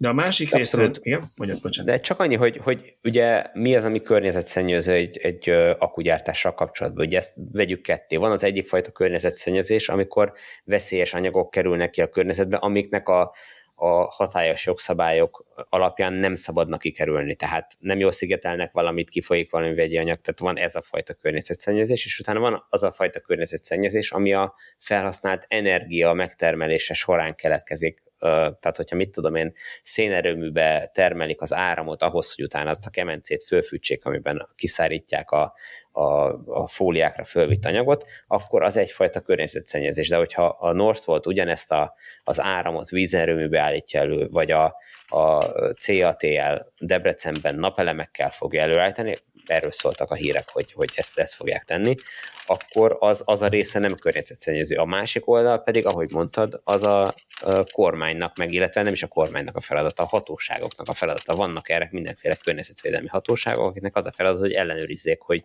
hogy a gyár megépülése előtt milyen volt a, a környezetben a, az adott anyagoknak a koncentrációja, és a gyár beindulása után ez hogy alakul, és hogyha ha valami megemelkedik, akkor azt vegyék észre, és szólítsák fel, vagy kényszerítsék rá egy gyárat, hogy, hogy menjen vissza határértékek alá, hogy ha azokat netán túlépte volna. Igen, igazából az a fontos, amit, amit nem árt leszögezni, hogy egy akkumulátorgyártás eredendően nem kell, hogy környezetszennyezéssel járjon, és valószínűleg az emberek fejében nagyon sok olyan képzetél, vagy azzal keverik, ami, amikor ilyen korábban, nem tudom, 20 évvel korábban, vagy 30 évvel korábban az akkumulátorokat csak így kidobálták a, a szemétbe, és akkor rájöttünk, hogy ez nem jó, mert mindenfajta anyagok kifolynak belőle. Egyrészt azok másfajta akkumulátorok voltak, másrészt meg ott nem is a gyártásról volt szó, hanem magáról a az újrahasznosításnak a hiányáról. Tehát attól önmagában szerintem nem kell tartani, hogy egy, egy akkumulátorgyár környezetszennyező lesz, ahogy Tibor is mondja, azt a hivataltan be kell tartani, hogy ne legyen az. Szöcske, ehhez valami miért átmegyünk az, az elektromos áram és vízhasználatra? Csupán annyit tudok hozzátenni, hogy ez nem csak akugyárra igaz, minden gyárra. Nézzük Abszolút. meg a elmúlt 50-80 évben mondjuk a vasgyárakat. Én nemrég jártam például Ózdon, és akkor ott vannak még mindig azok a hatalmas salakhegyek, meg mik. Hát én nem szívesen költöznék, a, ha most a gyárterületét felparcellázzák és kiosztják lakóházaknak, nem szeretnék ott lakni, ahol 20 méter mélyen át van itatva olajszármazékkal, meg ki tudja mi kenőanyaggal, akármivel a talaj. Ja, hát, ez ilyen, kinoin, akkoriban ez volt. például a másik példa a gyógyszergyártás, igen. Így van, ott is szivárognak állítólag a mai napig, ugye? Az az a Hát a nagyon komoly talajcserére volt mhm. szükség, uh-huh. azt nem tudom, hogy megcsináltak a végig, ugye 22 kertben nőttem fel, de azt én is tudom, hogy ott nagy, ez na, évtizedekig probléma volt, hogy annól a szocializmusban ezzel nem nagyon foglalkoztak. Ez a talajcsere, ez mit jelent? Tehát kicserélik az itteni talajt egy másikra, és igen, igen tehát hogy, hogy akkor máshol nyilván, lesz Nyilván arról szól, hogy, hogy, hogy veszélyesül egy lerakóba. Igen, ami, ami tehát. ki van mondjuk úgy öntve, nem tudom én, bitumennel, agyagréteg van alatta, nem szivárog el, ott marad örökké.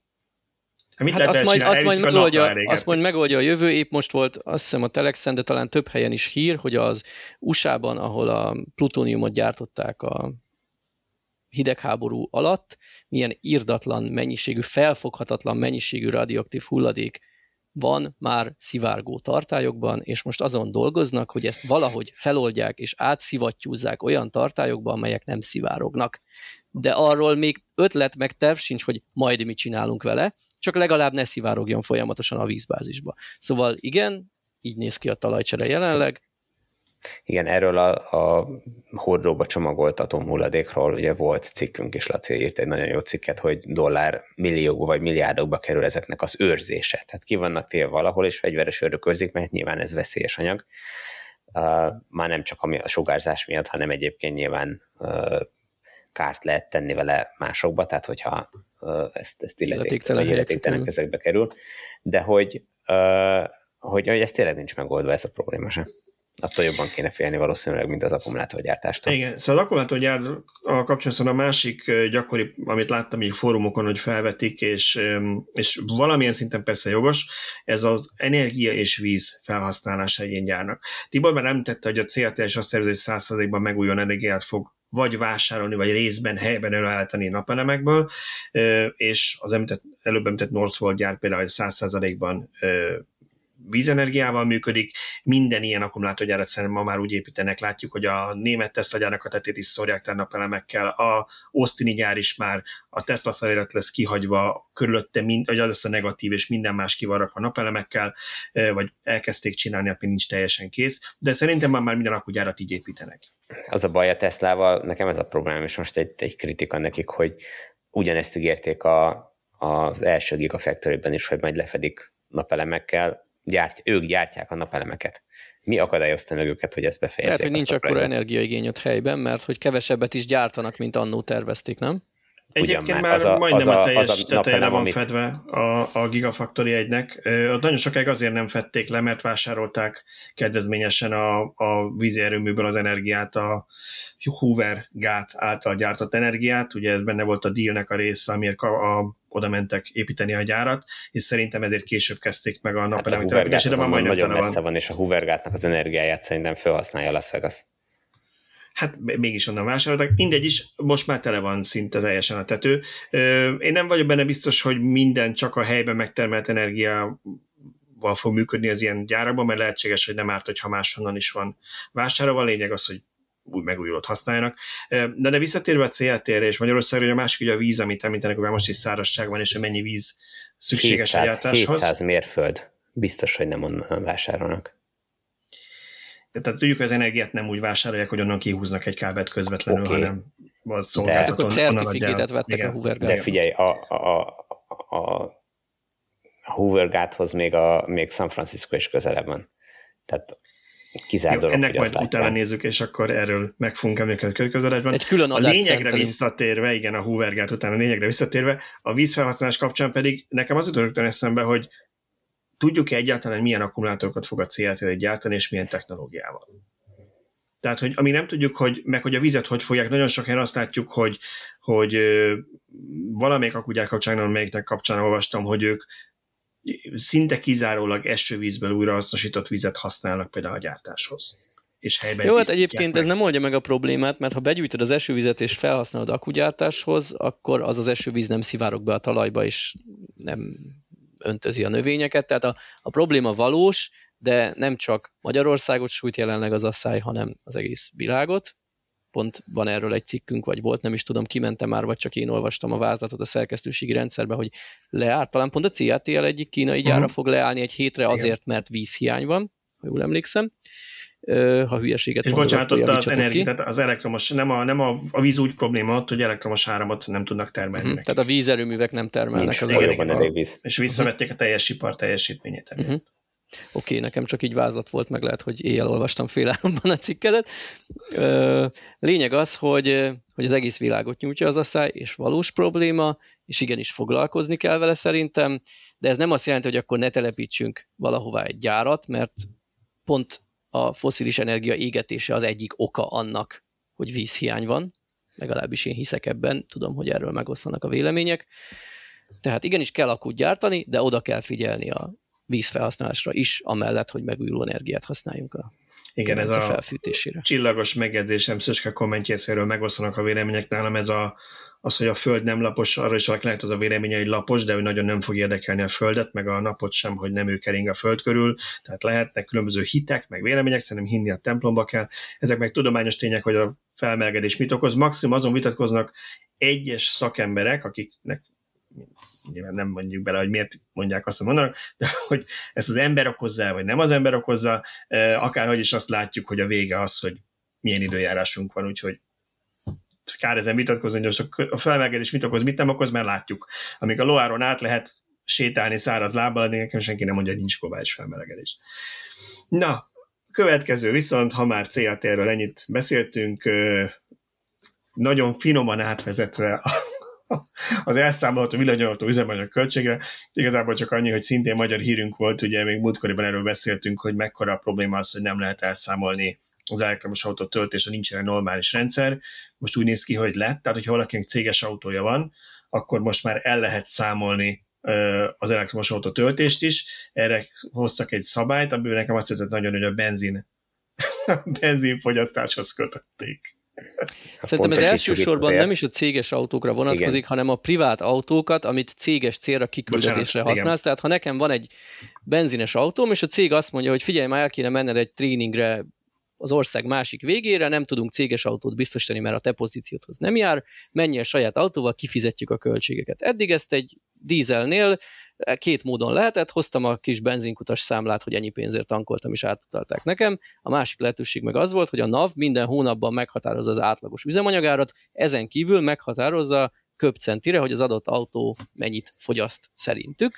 Nyilván ebben van egy pontatlanság, egy szórásrép, nézegettük, hogy a hagyományos hibridek például nincsenek külön kiemelve, tehát ha nekem van egy 1.8-as Toyota Priusom, az bizony az 1.8 benzineshez van sorolva, ami 9,5 litert fogyaszt papíron, nyilván akinek ilyenje van és ezzel megy kiküldetésre, az jól járt, cserébe valaki, ha egy izomautóval megy, akkor ő kevesebbet kap, hát van egy ilyen rugalmatlanság a rendszerben, de ebbe a táblázatba sorolták be most a tisztán elektromos autókat, mégpedig úgy döntöttek, hogy minden villanyautó 3 liter benzint fogyaszt. Nyilván nem ezt fogyasztja el, hanem ha valaki nem Szeret. kíván a töltésről számlát hozni, mert megoldotta otthon, vagy ingyenes nyilvános töltőn, vagy akármi, akkor ő elszámolhat, há, mind, minden hónapban ugye megvan adva a benzinár, annak a háromszorosát 100 kilométerenként elszámolhatja, meg ha jól tudom, a 15 forint per kilométer amortizációs költséget is, vagy 9, mindegy, nem vagyok annyira benne ebben a részletes költségelszámolásban, de, de, de a lényeg az, hogy végre elszámolható, és nem kell azzal trükközni, hogyha mondjuk nekem a családban csak villanyautóm van, és, és elmegyek egy céges útra, akkor, akkor hogyan is számolják, vagy fizessék ki ezt nekem. Megoldható. Szerintem egyébként ez a három liter, ez olyan reális szám lett, mert tudjuk azt, hogy valaki tölthet nagyon magas áron nyilvános töltőn, meg tölthet nevetséges áron otthoni töltőn, mondjuk én ugyan egy és öt liter közé lőném be ezt a ezt a kettőt mondjuk, hogyha valaki tényleg olcsón tölt otthon, vagy a legdrágább nyilvános töltőket választja. Tehát a három literrel szerintem normálisan sikerült belülni, ha otthonra elindulok teli akuval, de mondjuk messzire megyek, és kell egyszer nyilvános töltőn is töltenem, vagy kétszer, akkor úgy nagyjából pénzemnél leszek. És akkor feltételezem, hogy aki uh, drága töltőn tölt, az kap róla számlát, és az szintén el tudja számolni ugyanúgy. Így van, valószínűleg ezt is megadhatja, bár azért az nem olyan egyszerű kérdés, mert ha ott mondjuk nem a saját nevemre, hanem a cég névre kell számlát kérni, akkor a cég van-e regisztrálva az e-mobilitás szolgáltatónál? Nem tudom, biztos meg lehet ezt oldani, de egy fokkal azért talán macerásabb, úgyhogy pont ez a lényege ennek, hogy, hogy képződött egy ilyen egy ilyen egyszerűsített megoldás. Ezt nem kötelező használni, ahogy mondott, tehát ha valaki akarja és és azt mondja, hogy ez a három liter nem fedezi az ő költségeit, akkor, akkor megoldhatja a számlakérést annak minden extra nyűgével. Én arra kérném a száz év feletti hallgatóinkat, hogy írják meg nekünk, hogy amikor ők fiatalok voltak, akkor, és el lehetett számolni az első privát autók költségét. Már akkoriban is akkor azt a zab árához kötötték el, hogy azt mondták, hogy egy bála zabot lehet elszámolni 100 kilométerenként, ha neked ilyen újfajta automobilod van ilyen sátáni géped. Nekem ebben az egészben ez csak a vicces, hogy nem, azt be kellett szorozni még a lóerők számával. Azt is igen. Tehát nem, nem, miért, nem, miért nem tudták azt mondani, hogy, hogy el lehet számolni, mit tudom én, azt mondták volna, hogy átlag fogyasztás az elektromos autóknak elvileg nem tudom, hogy 15 kWh per 100 km, ennyit lehet elszámolni, de, de az, hogy 3 liter benzinhez, hát Hát annyival lett volna bonyolultabb akkor, hogy mostantól nem csak a benzin havi árát kellett volna megmondaniuk, hanem egy kilovattúra árat is meg kellett volna mondaniuk. Előbb-utóbb muszáj lesz, ha ezt a rendszert így akarják üzemeltetni. Előbb-utóbb muszáj lesz, de lehet, hogy itt van egy ilyen, nem tudom, ezt csak én képzelem bele, hogy politikai ellenérdek, hogy nem mutatna jól, ha ott benyögnék, hogy 200 forint egy kilovattóra, mert nem tudom, igen, igen, itt most van. valóban nehéz megállapítani a kilovattóra árat, amikor, amikor van legalább két-háromféle uh, rezsicsökkentett árunk, vagy, vagy, vagy államilag meghatározott árszintünk. Igen, tehát ha, én, ha otthon van napelemem, valóban így van. akkor ez, ez ugye mindig rossz, hogy akkor ingyen töltök, mert nem ingyen töltök, mert megvettem a rendszert, a ezért én kiszámoltam egy várható élettartamot, hogyha a kezdeti beruházás költségét leosztom a, mit tudom én, 30 évig fog ennyit termelni, akkor kijön egy ilyen 10-15 forint közötti kilovattóra díj, számoljunk 12-vel, ha valaki napelemről tölt, ennyiért tölt. Ha valakivel szemben van egy ingyenes Lidl töltő és minigot tölt, akkor nyilván nulla forintért tölt, de azt valaki más kifizeti, tehát ezt én nem tenném be a rendszerbe, az az egyénnek a szerencséje, hogy valaki más kontójára tud tölteni.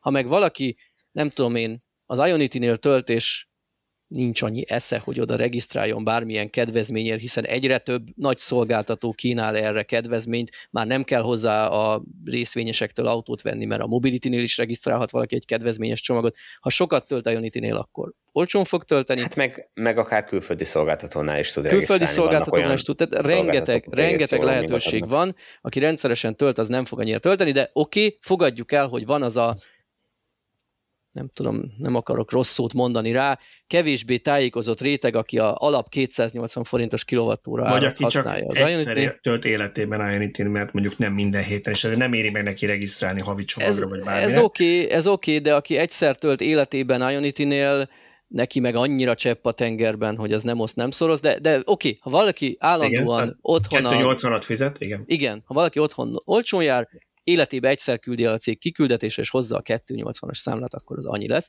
De a lényeg az, hogy a 10 forint és a 280 forint között nagyon nehéz egy reális árat belőni, ezért kötötték a benzinárhoz. Én úgy gondolom, hogy amíg 1% körül van a villanyautók aránya a teljes flottában vagy alatt, addig ez egy elfogadható kompromisszum, és remélhetőleg majd mondjuk 5-10 év múlva ezt felülbírálják. Én, én úgy gondolom, hogy ez első lépésnek teljesen jó, nem, nem rossz, tehát, hogy szerintem azt értékeljük, hogy, hogy alapvetően első ránézésre jónak tűnik, tehát, hogy nem, nem ilyen nagyon nyakatekert valami. Aztán, hogy ennél majd a jövőben lehet jobbat csinálni, hát biztosan, majd amikor jobban megtapasztalják ezt, meg van egy kis tapasztalat ezzel az egésszel, akkor lehet ezen finomítani, meg cizellálni. De ez egy nagyon jó első lépés, van még néhány feladat, amit múltkor összeszedtünk, akkor azokon is lehet sorra haladni. Még emlékezzünk meg róla, bár a szerkesztőséget nem érinti, de szerintem sok hallgatót igen, hogy a plugin hibridekre is meghoztak egy ilyen szabályt. Ott a benzines vagy a hagyományos autók árának vagy fogyasztásának 70%-át lehet. Tehát ha valakinek, én úgy gondolom, nem néztem utána a nüansznyi részleteknek, de feltételezem, hogy ha valakinek van egy plugin hibridja, ami mondjuk van egy 1.4-es motor, akkor ő megnézi a 1000 és 1500 köbcenti közötti fogyasztás, hogy az 10 liter, nem, nem, szerintem nem annyi, de mindegy, de mivel ez plug-in hibrid, ezért csak 7 litert számolhat el. Abba férjen bele a villanyköltség és a benzinköltség is, tehát ez nem azt jelenti, hogy akkor a plug-in hibrid az a benzines 70%-át fogyasztja, hanem mondjuk 50%-át fogyasztja a benzinből, a 20% meg fedezi a villanyjal töltést. Uh-huh. Ami szerintem Nagy... megint egy viszonylag reálisan elfogadható érték. Hosszabb távon. Simán lehet, igen. Nagy kanizsa. Következő témánk, Szöcske. Nagy kanizsa. Nagy kanizsa. Ismét szót kaptam. Még, még nagy kanizsára? A jó híreket mindig te hozod. Szeptember 1-től Nagy Kanizsán is véget ér a zöld rendszámos ingyenes parkolás. Egyrészt szomorú vagyok, mert mert sorra ilyen hírekről kell beszámolnunk. Amikor még én nem írtam a Vahun, akkor Tibor, vagy Tiborék, nem tudom, akkor pontosan kiírta ezeket a cikkeket, írta az örömhíreket 2016-tól három éven keresztül, hogy újabb, újabb, újabb városokban ingyenes a parkolás. Nekem meg jut a negatívum, hogy itt, itt, itt és itt vonják vissza. Szerintem idén ez már körülbelül az ötödik város, ahol korlátozzák, vagy teljesen visszafogják. Ugye Siófok, Szentendre, ahol teljesen megszűn, Nagykanizsán teljesen megszűnik, Pécs és Miskolc pedig a tisztán elektromos, sőt Hódmezővásárhely, úgyhogy a hatodik, hatodik város, ha valamit uh-huh. nem hagytam ki. Hát bennem ilyen kettős érzelmek van, aki nem tudom, hova tegyem ezt. Egyrészt jogos, hogy a terület használatért mindenki fizessen. Másrészt, ahogy mondtuk, még országosan 1% alatti a, a villanyautók aránya, talán még korai ehhez egy kicsit hozzányúlni. Nyilván ebbe benne van az is, hogy az önkormányzatoknak is kevés a pénze, és ebből is remélnek egy kis plusz bevételt. Nagyon kíváncsi lennék, hogy készültek-e hatástanulmányok, és kiszámolták-e, hogy mennyivel lesz emiatt több majd a parkolási bevétel. Nem, érzelmi alapokat pengetnek. Én elolvastam a jegyzőkönyvet, és abban a vitában megjelentek olyan frázisok, hogy a nagy dög drága Audi BMW itt parkol ingyen. És ugyanez volt, amikor a Hódmezővásárhelyen volt erről vita, ott a videófelvételt néztem meg, és ott is ö, valamelyik mm, ellenzéki, ugye itt a adott város vezetéséhez képest ellenzéki, tehát lehet, hogy pont az kormányközeli képviselő feltette azt a kérdést, hogy szeretnék látni egy statisztikát, nem arról, hogy hányan veszik igénybe a zöldrendszámos parkolást, legalább arról, hogy a Hódmezővásárhelyen bejegyzett autók hány százalék a zöldrendszámos, mert ő úgy gondolta, hogy ha ez egy jelképes fél százalékos mennyiség, akkor kár vele foglalkozni, ha viszont ez egy 18 százalékos, akkor igenis kell vele foglalkozni, és erre a kérdésre nem kapott választ, pedig valószínűleg ezt le tudták volna kérdezni a helyi adatbázisból. Tehát ez nem egy racionális döntés, én úgy gondolom, ez egy ilyen emocionális döntés, hogy sokaknak fáj, hogy a, nem tudom, a hatalmas plug-in hibrid, ami valójában 22 liter benzint fogyaszt, az ott ingyen parkol egész nap. Ja, hát az irítségre mindig lehet építeni, tehát ez... Igen, nem. igen valahol ez érthető, és hogy mondjam, arra számítottunk mindannyian, hogy az ingyenes parkolást nem fog örökké tartani. Tehát, hogy ez tudtuk, hogy meg fog szűnni. Én amiben azért bíztam a józan ítélőképessége a városvezetésnek, hogy nem úgy fogják ezt az egészet megszüntetni egyik napról a másikra, hogy kész, most megszűnik az ingyenes parkolás, és ugyanúgy parkolsz, mint, mint más, hanem, hanem bevezetnek fokozatokat. Azt mondják, hogy igen, ingyenesen parkolsz, de vedd meg ezt a matricát 5000 forint per év áron. És aztán ezt szépen el lehet kezdeni emelni. Most már 7000 forint, 10.000 forint, és minél több autó van, annál magasabbra tenni ezt a lécet, és a, tulajdonképpen minden mindenki jól jár valahol, hiszen a városnak fix bevétele van, független attól, hogy mennyit parkol a, a delikvens az adott helyen. Hogyha ritkán jár az adott városba, akkor nem fogja megvenni nyilván ezt a, ezt a parkolási matricát, akkor, uh, akkor kivizeti a parkolási díjat. Ha meg rendszeresen parkolott, akkor ugye ő egyébként rendszeresen szennyezni annak a városnak a levegőjét, hogyha hagyományos autóval menne, így viszont, hogy elektromosan megy, akkor nem szennyezi, és uh, kicsengeti ezt a pénzt minden évben a, a városkasszába, tehát lehetett, szerintem lehetne ilyen átmeneti időszakokat kreálni, ehhez képest tényleg ezek szerint érzelmi alapon azt mondják, hogy nehogy már támogassuk azt, akinek annyi pénze van. Ami, ami nekem még szimpatikus, külföldön, meg talán valamelyik magyar városban van ilyen, hogy ilyen kis papírboltban iskolásoknak tanítható órát lehet venni, amin ugye tanulják a gyerekek, hogy hány óra van a hagyományos mutatósóra, és ezt ki kell tenni az ablakodba a szélvédő alá, hogy mikor érkeztél, és megvan, hogy egy-két-három órát parkolhatsz maximum ingyenesen, kedvezményesen, akármi, és nyilván ettől parkolhatsz az egész napra, és akkor vedd meg a jegyet. Szóval ami... ami és akkor, és akkor lehetne nekem... kapni ilyen, ilyen speciálisokat, aminek a, a órának az alján van ilyen kis léptető motor, amelyik mindig ráteker egy fél órát? Egész biztosan lenne, ami a mobilodról, tehát ilyen e-papír lenne, és a mobilodról távolról át tudnád állítani. Ja. Na. De az a baj, szóval... nem tudod, hogy látott-e egy parkolór, és lefotózott téged a parkolás első percében. És Na, biztos. Szóval ami, ami nekem ebben szomorú, hogy, hogy nyilván nem maga az összeg a fájó, amit ki kell ilyenkor fizetni, hanem hogy én úgy gondolnám, hogy, hogy ennek lenne egy olyan hozománya ennek a politikának, hogyha még fenntartanak az ingyenes parkolás rendszámosoknak, hogy ahol egy családban több autó van, ott mondjuk, amikor a, a belvárosba kell bemenni, akkor a zöld rendszámossal mennének, mert az a legalább így parkolni, és akkor nem egy szennyező autó menne be a belvárosba, vagy ahol mondjuk, mert mindig arról van szó, mert a 20-30 milliós, ezért mondtam, hogy az irítségre mindig lehet építeni, mert akinek ennyi pénzen autóra, de nem csak 20-30 millió van elektromos autó. Tehát én értem, hogy most a használt autóknak az árai is az egekbe mentek, de pár, pár éve, egy éve is még azért 3 millió forint is lehetett már használt még elektromos autókat ér. venni, és ha mondjuk valaki azt nézte, hogy mondjuk a család egyik tagja a belvárosban dolgozik, nincsen céges parkoló, de hogyha mondjuk azt a használt Leafet veszik meg, akkor azzal ingyen lehet parkolni, ezért azt vették, és nem egy 15 éves dízelt vettek, tudom, nem ugyanannyiba kerül, hanem azt mondták, hogy jó, ez másra is, meg itthon is tudom tölteni, meg végül is benne a városban ingyen tudok parkolni, ez ilyen plusz motivációs tényező volt, nem is feltétlenül csak az összeg miatt, azt mondják, hogy akkor végül is az ingyen parkolok, akkor bejárok azzal dolgozni, de meg menjél az SUV-val azzal tudom én, mennyire a, a Több, több példát azzal. tudok a saját ismeretségi körömből, akiknél szempont volt ez. Nem feltétlenül anyagi, de ez billentette át. Hiszen ha valahol valaki rendszeresen parkolott, egy ilyen pár tízezerért bérelhet helyet, hogy Nagykanizsa példánál maradjunk, 35 ezer plusz áfa az éves díj. A full korlátlan bérlet, akár egy dízerre is. Tehát gyakorlatilag, ha valaki bent dolgozik a belvárosba, ezért parkoltott minden nap a zöld rendszámos autójával, akkor éves szinten 35 ezer plusz áfát spórolt, azért az nem egy horror összeg. Budapesten ezek horror összege. Horror Jó, oké, nyilván Budapesten az... havonta lenne ennyi, vagy még több, mindegy, de, de azért akkor is egy vállalható, vállalható összeg szerintem. Nyilván szemmel látható is, amit megtakarít, de nem ezért fog valaki a 300 ezeres bontószökevény helyett 3 milliós villanyautót venni, Igen. de plusz egy érv, ami átbillentheti, amikor választani kell, hogy inkább zöldrendszámost vegyek. Igen, tehát aki, aki 20 milliós autóval jár, és eddig megkapta az ingyenes parkolást, azt nem fogja hanyat vágni, hogy most 35 ezer forintot ki kell csengetni, ugyanúgy ott fog állni, ugyanúgy nem fog óránként 200 forintot vagy 240 forintot kifizetni parkolásra. Aki meg egy évben egyszer vendégként, turistaként parkol mondjuk Nagykanizsán, ő meg lehet, hogy a helyi kávézóban többszörösét elkölti a parkolójegynek. Igen.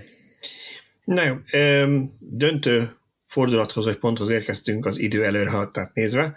Én azt javasolnám, hogy a önvezetéses híreket azt vagy nagyon gyorsan tudjuk le, vagy halasszuk jövő Szerintem hétre. beszéljük át gyorsan, beszéljük nem szoktunk ilyenek. Ah, jók vagyunk abban, hogy gyorsan áthaladjuk. Főleg, főleg az önvezetéses híreket, azt mindig gyorsan átadok. Jó, hát úgy érzem, mint az áfás, áfás Akinek elfogyott az ideje, azt köszönjük szépen, hogy velünk volt. áfás viranyóla lesz majd megint meg.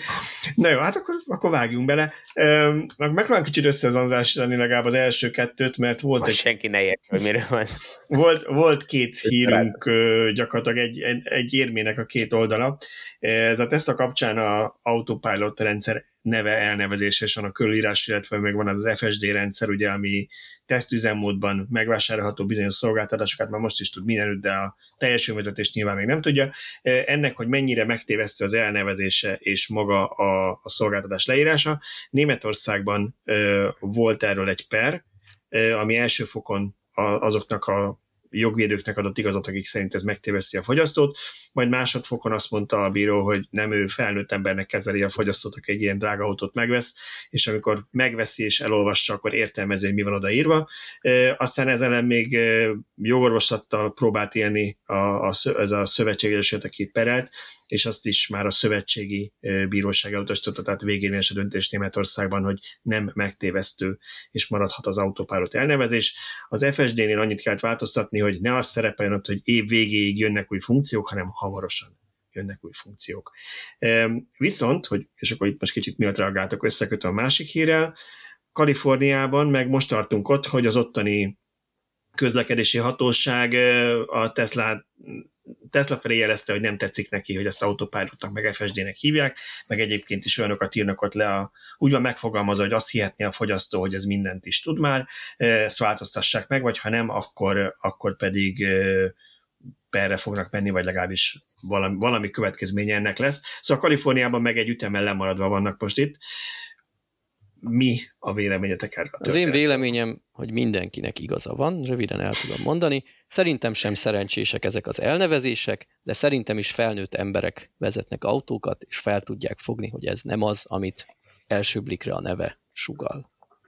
Hát én meg megvédeném a Teslát, mert, mert tudom, hogy Balázs is erre készül, de számra annyira zavaró az, hogy az összes többi autógyártó 23 féle asszisztens funkcióként adja ugyanazt a szolgáltatást, amit a Tesla autopilotként kezel, és egyben működik az egész, és tudom, hogy nagyjából mit kapok. A, a, a többi szolgáltatónál különböző megtévesztő elnevezések vannak, leginkább például a sávtartásra. Tehát itt volt nálam az MGZS, és a, a marketing alap, a leírásai alapján én úgy gondoltam, hogy abban van aktív sávtartás, mert valahogy olyan, már nem tudom pontosan mi volt az elnevezése, de arra utalt, vagy azt sugalta az elnevezés, hogy sávtartás van az autóba. Ad nagy nyavaját. Sávelhagyás, gátlás van benne, meg figyelmeztetés. Tehát ez sok márkánál megvan egyébként ez a, a kormányt, és, és időnként visszaterelget a sávba, nem mindig, de nem tartja a sávot. Tehát, hogyha én azt bekapcsolom, és arra számítok, és én ezt effektíven megéltem, arra számítok, hogy a, az autó tartani fogja ezt a sávot, mert az elnevezés alapján én úgy ítéltem meg, és igazából nem láttam sehol leírva, hogy ember, te ne számíts arra, hogy ez a sáv közepén fogja tartani a kocsit, mert ez csak pingpongozik majd. Tehát nem volt így leírva sehol, és ez nem, most az MG temetem ki, mert ez az a legutolsó, ami nálam volt, de sok márkánál van tényleg ilyen. Ráadásul olyan is van, ahol Magyarországon rontják el ezt, mert én láttam olyat, ahol, ahol így a magyar doksi ezt mutatta, és ezért rákerestem az angolra, és egy ilyen félrefordítás vagy fordítási hiba kapcsán Igen, Magyarországra kerül. És, és ez abból jön, hogy, hogy minden funkciónak külön neve van, tehát hogy, hogy van egy sávelhagyás gátlás, meg van egy sávtartás, meg egy sávelhagyás figyelmeztetés, és a marketing anyagokban ezeket mind felsorolják, de te nem tudod, hogy ők éppen mire gondolnak, amikor, amikor Akkor azt valahol mondják. a kettő közt lenne az igazság, mert lehetne ennek egy frappáns nevet adni, mint például Autopilot, viszont alatta apró betűvel ott kellene lenni a funkciók részletes felsorolásának, hogy aki eléggé geek, az meg tudja nézni, és tudja, hogy mit várhat az adott gyártó termékétől. Ez nagyon jó ötlet, és ez valószínű, hogy is kéne legyen, de nem megvalósítható. Tehát amikor ezek a szoftverek folyamatosan fejlődnek, és folyamatosan újabb okosságokat találnak ki, képtelenség követni azt, meg elnevezésekkel jól ellátni, hogy, hogy melyik mit tud. Mert azt mondod, hogy sávtartás van, oké, okay, de sávtartás az hol van? Csak autópályán? Tudja az országúton is? Mi van, hogy lekapott a fölfestés, akkor is tudja a sávtartást? Tudja a sávtartást akkor, ha, ha egyirányú utca van?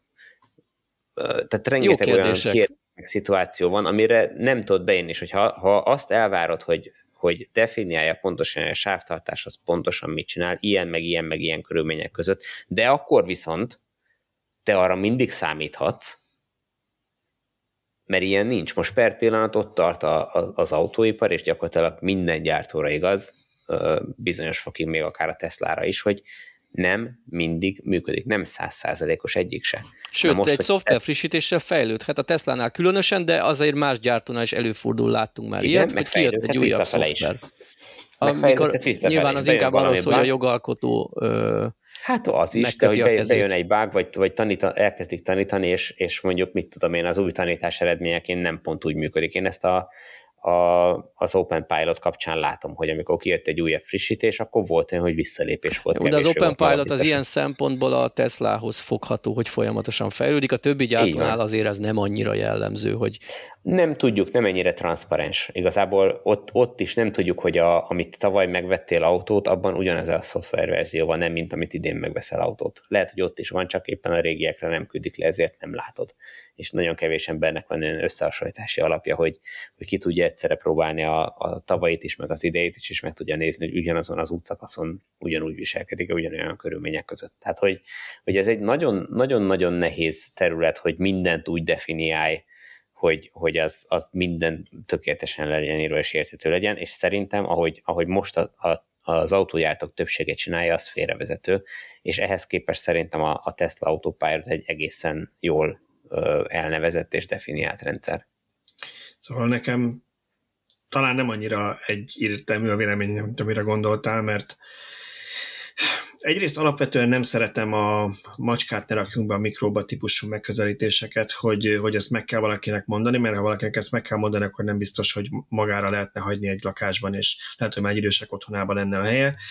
Hogyha valakit ezek a dolgok ennyire megtévesztenek, akkor én nem tartom ötletnek, hogy jogosítvány van a kezében, és egy két tonnás autót vezethet, mert szerintem el kell tudni olvasni, hogy az a rendszer, vagy meg kell tudni kérdezni a kereskedésben, a szervizben, tájékozódni kell, hogy az, amit én használok, az ugyanúgy, hogy hogyha nem tudom, hogy mire, hogy kell használni az automata váltót, a hagyományoshoz képest, akkor, akkor utána kell néznem. Ha van az autómban egy ilyen vezetés támogató rendszer, akkor nézek utána, hogy az mit tud. Ne a gyerekkel a hátsó ülésen találjam hogy ez a kanyart beveszi magától, vagy nem. Én egyébként magát az autopilot elnevezést jónak tartom, de hozzá kell tenni, hogy valószínűleg azért, mert én vagyok elég kocka hozzá, hogy tudom, hogy hogy működik a repülőgépeken az autopilot, csak ugye erre szoktam azt mondani, hogy ha valaki mondjuk egy 80 éves nagymama, és megkérdezem tőle, hogy mit, mi az autopilot, ő neki mit mond ez, ha egyáltalán tudja ezt a kifejezést, hogy robotpilot egy magyarul, akkor azt mondaná, hogy hát az magát vezeti a repülőgép, de ha feltennem utána a kérdés, hogy tetszett már repülő utazni, igen, volt-e ott pilóta a pilotafülkében, hát persze, hogy volt. Akkor ez magától vezet, miért van ott pilóta? Azért, mert ugye nem teljesen magától vezeti. Na most, hogy el lehet-e várni felnőtt emberektől azt, akiknek még egyszer mondom, jogosítvány kezében autót vezethet, szavazhat, hitelt vehet fel lakására, gyereket nemzhet és nevelhet fel, hogy ő, hogy ő egy autóban tud-e úgy közlekedni, hogy megnézni, mi az, amit vett és mit tud. Én azt mondanám, hogy igen, de ezzel nem mindenki ért egyet. Én az autopilot jó elnevezésnek tartom. Az FSD kapcsán kicsit árnyaltabb az, elneve, az e- a véleményem, mert szerintem ezt addig nem lehetett volna FSD-nek. Igen, FSD capability-nek hívják, tehát hogy majd lesz egyszerre egy frissítés, és akkor működni is fog. Nem kellett volna FSD-nek hívni addig, amíg nem adják ki erre a működő szoftvert, mert jelenleg most a vásárlók olyan funkciókat kapnak plusz 2-3 millió forintért, hogy az autó beáll magától, vagy esetleg az autópályán mondjuk kihajtón kimegy magától, ahol ezt engedélyezik, ami nem FSD, ezek plusz funkciók, nem ezt ígéri a név, tehát azt kicsit megtévesztőbbnek tartom. Hát itt megint megvédeni meg akkor a Teslát. Az igazság, hogy Hajrá. ők nem, nem félrevezetés céllal nevezték így el, hanem amikor ezt a nevet kitalálták, akkor ők még valóban úgy gondolhatták, hogy ezt egy sokkal gyorsabban, vagy ez egy sokkal gyorsabban megoldható probléma és sokkal hamarabb meg fogják tudni oldani Mondjuk azt, a szégyen a Teslának, ha úgy gondolták, hogy ez három évvel ezelőttre működik. Figyelj, fog. ez nem, az igazság, hogy ezt, ezt nem a Tesla nézte be, az igazság, ezt mindenki benézte, az összes autógyártó. 10 évvel ezelőtt már önvezető autókat, meg 15 évvel ezelőtt önvezető autókat vizionáltak, hiszen a, a prototípusok, mit tudom én, sikeresen végigment három utcán Németországban, nélkül, hogy neki ment volna a, az útszélén álló autóknak. Nem gondolták azt, hogy az összes szituációnak a lekezelése, az ecskézeknek a megtalálása és lekezelése az ennyire nehéz és bonyolult dolog lesz, mint ami. Um, ez, ez Igen, erről, erről most írják a tankönyvet, miközben fejlesztik. Tehát ennyiben én is igazatolok Tibornak, hogy, hogy, hogy az, hogy a Tesla ezt korábbra gondolta, azt nem tudom, hogy több autógyártó is korábbra gondolta-e, mert szerintem a több autógyártó korábban gondolta, hogy ő megveszi valamelyik beszállítanak a rendszerét, és nem maga fog ilyet fejleszteni, ez eszükbe Ott talán. Most már azért vannak olyanok, akik saját maguk kezdtek fejlesztésbe, vagy partnerekkel együtt, de akárhogy is én azt gondolnám, hogy ez egy olyan, olyan határterülete a tudománynak, ahol miközben fejlesztik, közben jönnek rá, hogy mennyire nehéz, és előre nem lehetett tudni bizonyos dolgokat, amikben most már okosabbak. Tesla is kb. harmadszor kezdi teljesen újra nulláról gyakorlatilag a szoftver írását, és azért annyiban igazad van még Tibor, hogy, vagy lehet, hogy annyival kiegészteném, hogy azért mindig is ott volt a leírásban, az FSD rendelésnél, hogy valaki ezt meg akarta venni, hogy ennek milyen feltételei vannak, hogy ennek az a feltétele, hogy, hogy elfogadják a, az önvezetés rendszerünket a hatóságok, és be lehessen kapcsolni, és sikeresen teszteljük. Tehát én például miért nem vettem meg? Azért nem vettem meg, mert pontosan úgy gondoltam, hogy én olyanért nem adok pénzt, ami szerintem még most nem lesz, és még nem látom a hasznát. Tehát ezt mindenki eldönthette magának, megint csak arról beszélünk, hogy valaki vásárolt egy 20-30 milliós autót, és arra kifizetett, hogy nem fizetett ki egy 2-3 milliós extrát, akinek ennyi pénze volt erre, attól várjuk már el azt, hogy ezt utána nézni is tudja értelmezni. Nem arról van szó, hogy az egymilliós autó vásárát megtévesztették az 50 ezres extrával, hogy mégsem megy az ülésfűtés. De hogy ne csak uh, mindig védjem a Teslát, ha az FSD-be az átverés igazából szerintem, vagy az inkorrektség ott van, hogy azok az emberek, akik uh, a legelső szériákban, modellesekben megvették az FSD-t, azok alatt lassan már szétesik a modelles, vagy legalábbis vágyik egy új modellesre, ha nem is esett még szét, de nem tudja átvenni azt az FSD-t, és nem, sose kapta meg azt a szolgáltatást, ami erő kicsengette azt a rengeteg pénzt, de az, az, az FSD-t nem tudja átvinni a, az új autójára, amit megvenne, hogy majd azzal élvezze ezt a szolgáltatást, mert ilyenre nem kínál lehetőséget a Tesla. Tudom, Kínában van egy ilyen féláras upgrade lehetőség, igen, hogy igen, hát igen, egy olyan de, autót adtál le. De ez sem de, pont ezért, igen, inkább csak egy ilyen. De, de az, az, hogy mondjam, az Na jó, se, de azt az, az adott korrekt. autót továbbadja a használt piacon, ha még nem bontóba került, és akkor azt valaki igen. megveszi, és ő azt az árban elméletben visszakaphatja. Nem tudja, de... Hát a gyakorlat nem ez, de az elmélet az, hogy ha én most meghirdetek a használt autón két modellest, az egyik FSD képes, akkor valószínűleg egy kicsivel többet fogok azért kapni, Igen, ez, mert ez lesz az, amit ő, aki ezt megfizeti. Nyilván közel sem, a, közel sem a gyári árát fogom megkapni, de Igen. gyorsabban eladható lesz, magasabb áron eladható lesz, lesz valami Igen, csak előny. ez egy olyan extra, aminek a, a képességét nem tudtam élvezni, meg az autón állam volt. Tehát ez, a, ez vele a fő probléma. Igen, Tehát én azt, a, azt a képességet, amiért én megvettem, azt nem, tudom, nem tudtam élvezni, és várok te- rá. Technikailag a Teslának adok igazat, technikailag, tehát hogy ők mindig is azt mondták, hogy az a célunk, és remélhetőleg elérhető lesz, és megint csak aki ezt annól megvette egy 2016-os modellesre, az amikor megvette, tisztába kellett vele, hogy legyen, hogy oda van írva, hogy ez nem garantált, hogy ez pontosan mikor lesz bekapcsolható.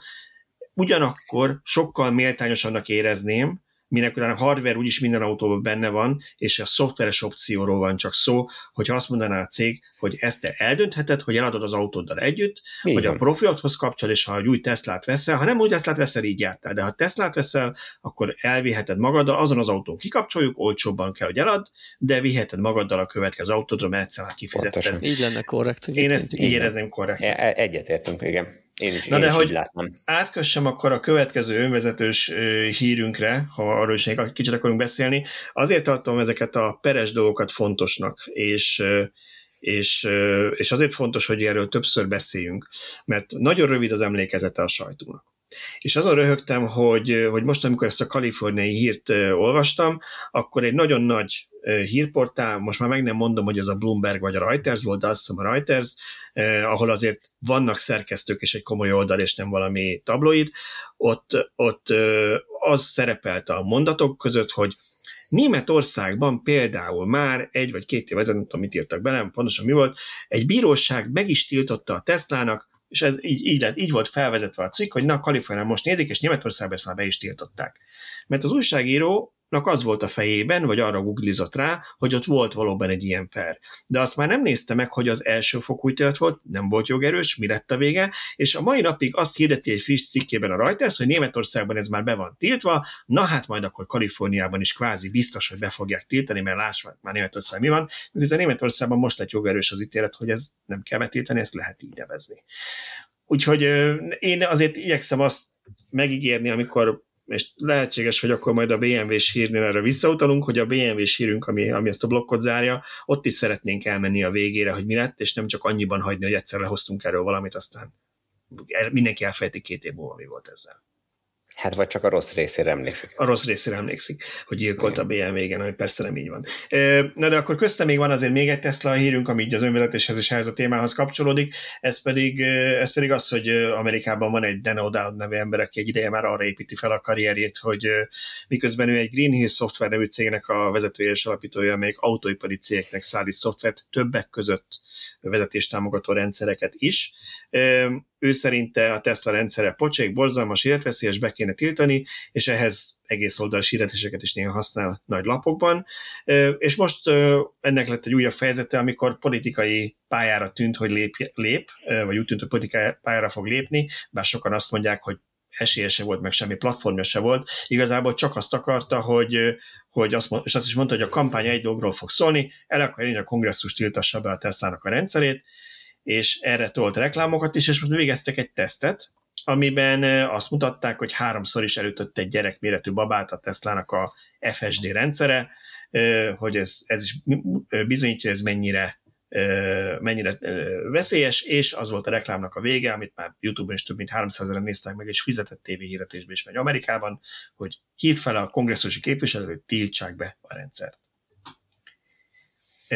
Ez volt az alapsztori, mondja Tibor. Nem tudom, mi jár az ilyen embereknek a fejébe. Tehát, hogyha ő ilyen rendszert fejleszt, akkor tisztába kell legyen azzal, hogy ez mennyire nehéz egy ilyen rendszert lefejleszteni, és tisztába kell lennie azzal is, hogy hogy az ő rendszere valószínűleg még ennyit se tud, mint a Tesláé. Ha betétják a Tesla rendszert, akkor mit fog eladni? Én azt tudom, arra tudok gondolni, hogy őt talán az zavarhatja, vagy zavarhatja, hogy azon rántotta föl magát annó, hogy a Musk kiengedi az utcára ezeket az autókat, míg az ő rendszerét még mindig pályán fejlesztik, mert ő nem ennyire felelőtlen. Zárójel, ha ez a tényleg egy gyilkológép lenne az a százezer Tesla Amerikában, amelyiket ezzel az utcán rohangál, akkor hegyekbe kéne a hulláknak állni, tehát azért ez valószínűleg akkor mégsem teljesen így van, ami nem azt jelenti, hogy az ő rendszere rossz, vagy nem tartott, egy más fejlesztési metódust választott, ami ebben a sztoriban az érdekes volt, hogy időközben a reklám kapcsán ugye többen elkezdték elemezni, és kiderült, hogy először is a reklámba bevágott videórészleteken a sofőr nem aktiválta az FSD-t, tehát az látszik, hogy nem azt jelzi vissza a rendszer, hogy szürke maradt minden, tehát nem volt bekapcsolva. Aztán azt mondták, hogy igen, de, de a vágatlan felvételeken látszik, hát itt így került összevágásra a reklám, de az volt olyan felvétel, ahol tényleg ez látszott, megnézték azokat a felvételeket is, ahol viszont az látszik, hogy folyjon például egy figyelmeztetés, ami olyankor szokott és úgy szokott folyni, ezt talán ti is láttatok már Teslában, hogyha az autópályád be van kapcsolva, és te rálépsz a gázpedára, akkor kiírja az autó neked, hogy oké, okay, de itt most nem fogunk megállni, nem fog fékezni magát az autó, mert te felülírtad a gázpedállal. Hát és a ez a fék asszisztenst kiiktatod a gázpedállal. igen.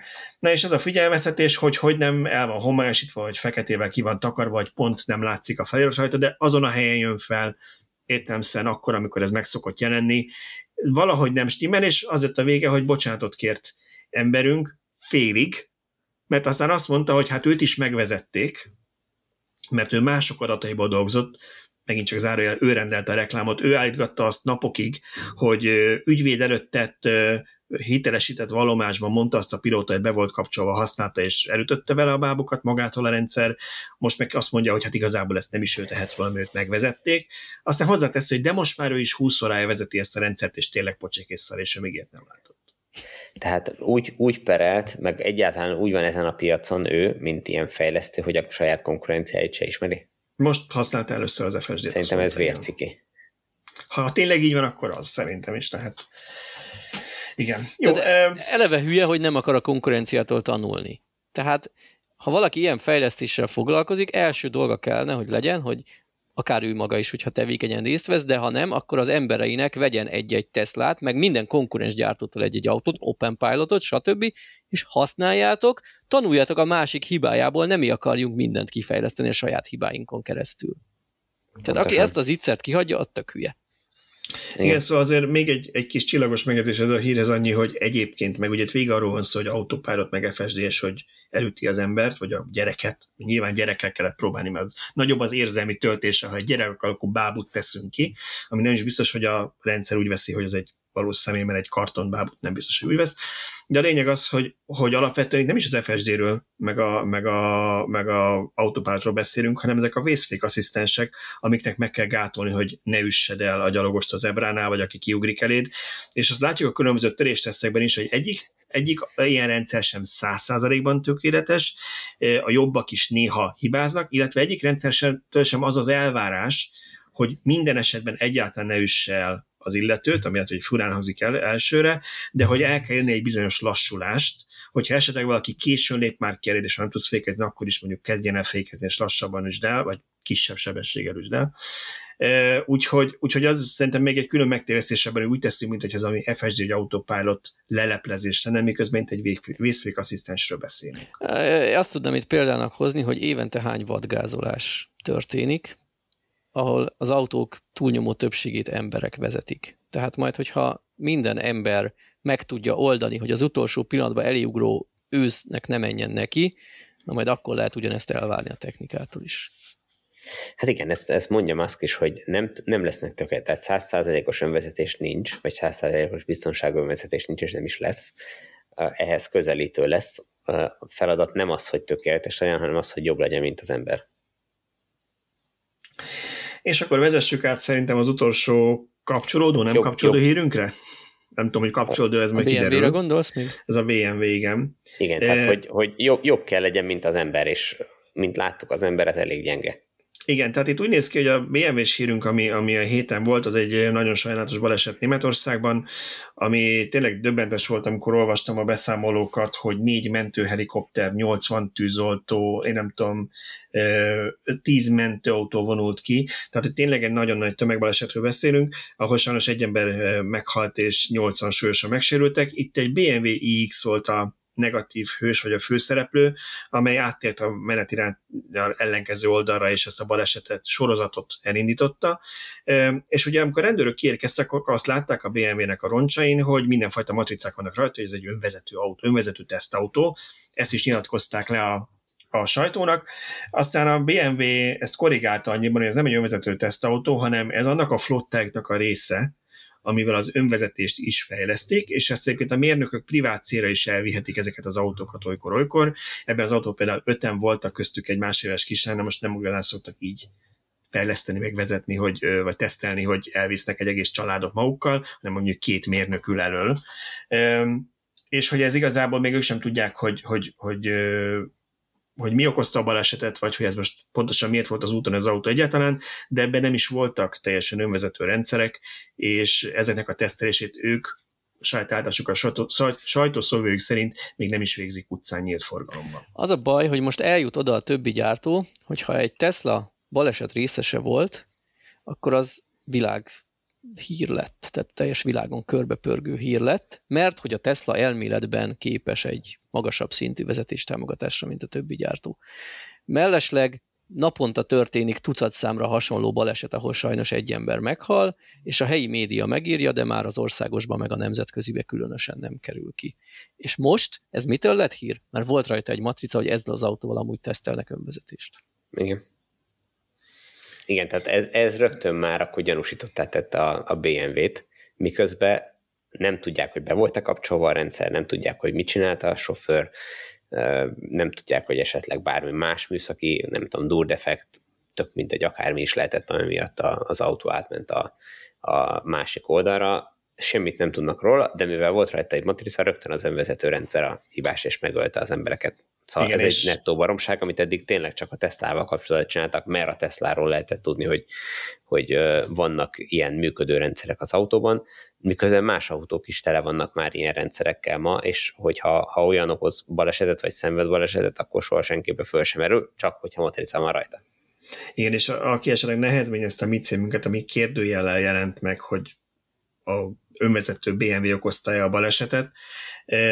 Annak figyelmével a német sajtónak a szalagcímeit a témában az első szalagcímeit, mert hát ott nem nagyon fogták vissza magukat. Nem, nem fogták vissza magukat, nyilván minden lapnak a saját stílusa és véleménység, de szerint nyilván a Bild az máshogy fogalmaz, mint a nem tudom én a Stern, vagy a, mint a Focus, de a lényeg az, hogy, hogy igencsak Teslásan találták, maradjunk annyiba, és nyilván megint ráugrottak arra, hogy önvezető, baleset, gyilkolt, uramisten, megmondtuk, hogy ez lesz.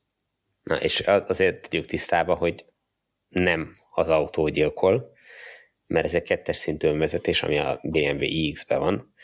Sőt, még azt mondom, hogy akkor is a sofőri a felelősség, hogyha hármas szintű önvezetés van benne, mert nagy valószínűséggel így, hogy át tudott menni a szembe lévő sávba, nem lehetett aktív a hármas szintű önvezetés, hiszen az hármas szintű önvezetés feltétele per pillanat az Európai Unióban az, hogy osztott sávos, tehát el legyen választva a szembejövő sávtól a, a, a, a te pályád, tehát ne tudj átmenni a másik sávba. Ez alapfeltétel, tehát a hármas szintű önvezetés nem működhetett ott azon, a, azon az útszakaszon, legalábbis a leírások alapján, amit, amit, ugye, amit tudunk róla. Úgyhogy minden esetben a sofőr felelőssége az, hogy ha az autó valamit rosszul csinál, akkor korrigáljon és, és átvegye az irányítás az autó fölött, tehát az autó nem okozhatta ezt a balesetet. Hát ha csak nem valami olyan műszaki hiba volt, amit nem tudott kivédeni. Tehát ez az most egy másik szituáció, de az nem a, nem, nincs összefüggésben az önvezető rendszerrel. Igen, vagy legalábbis nagyon, nagyon valószínűtlen, tehát erről nem nagyon hallunk, hogy elrántaná a kormányt a, a vezetés támogató rendszerre szembevősába.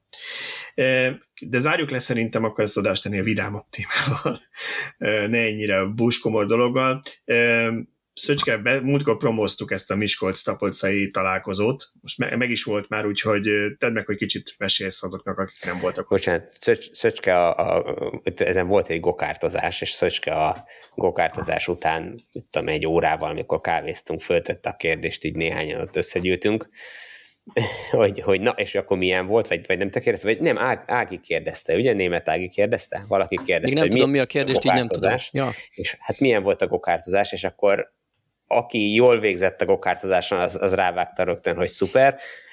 Én, aki hátrébb, hátrébb végeztem a sorba, én meg teljesen után szar volt az egész. hát igen, ez ilyen. Villanygokárt volt? Csak villany, természetesen villanygokárt, elektromos gokárt. A Miskolci találkozóknak talán már ötödik volt, a első alkalom óta fontos eleme az elektromos gokárt bajnokság amin egyébként én gondolkodom, ezt ott beszélgettük is, hogy el kéne engedni, mert egy kicsit így megtöri, szétszakítja a csapatot, mert egy pár kilométerrel távolabbi helyszínen van, de nyilván csak az a két tucat ember megy oda, aki érintett a gokártozásban, de hogyha a 150 résztvevőből 25 embert kiragadunk, akkor, akkor az se jó senkinek, meg mit tudom én, na mindegy, és majd ezen gondolkodunk. egyébként egy, egy olyan kör, aki a kemény magja talán ennek a, vagy a találkozónak szerintem, Ti, úgyhogy... Elég jelentős részben igen, a, a igen, leglelkesebb résztvevők mennek át egy másik helyszínre, és ott magára hagyják a többieket, és kicsit a gokártozásról, amikor visszatértünk, akkor így negyed kettőkor azt láttuk, hogy hol vannak a többiek és ha tök üres lett volna a parkoló, akkor azt mondtam volna, hogy hazamentek, de nem. Az a helyzet volt, hogy a parkoló, ahol a rendezvényt tartottuk,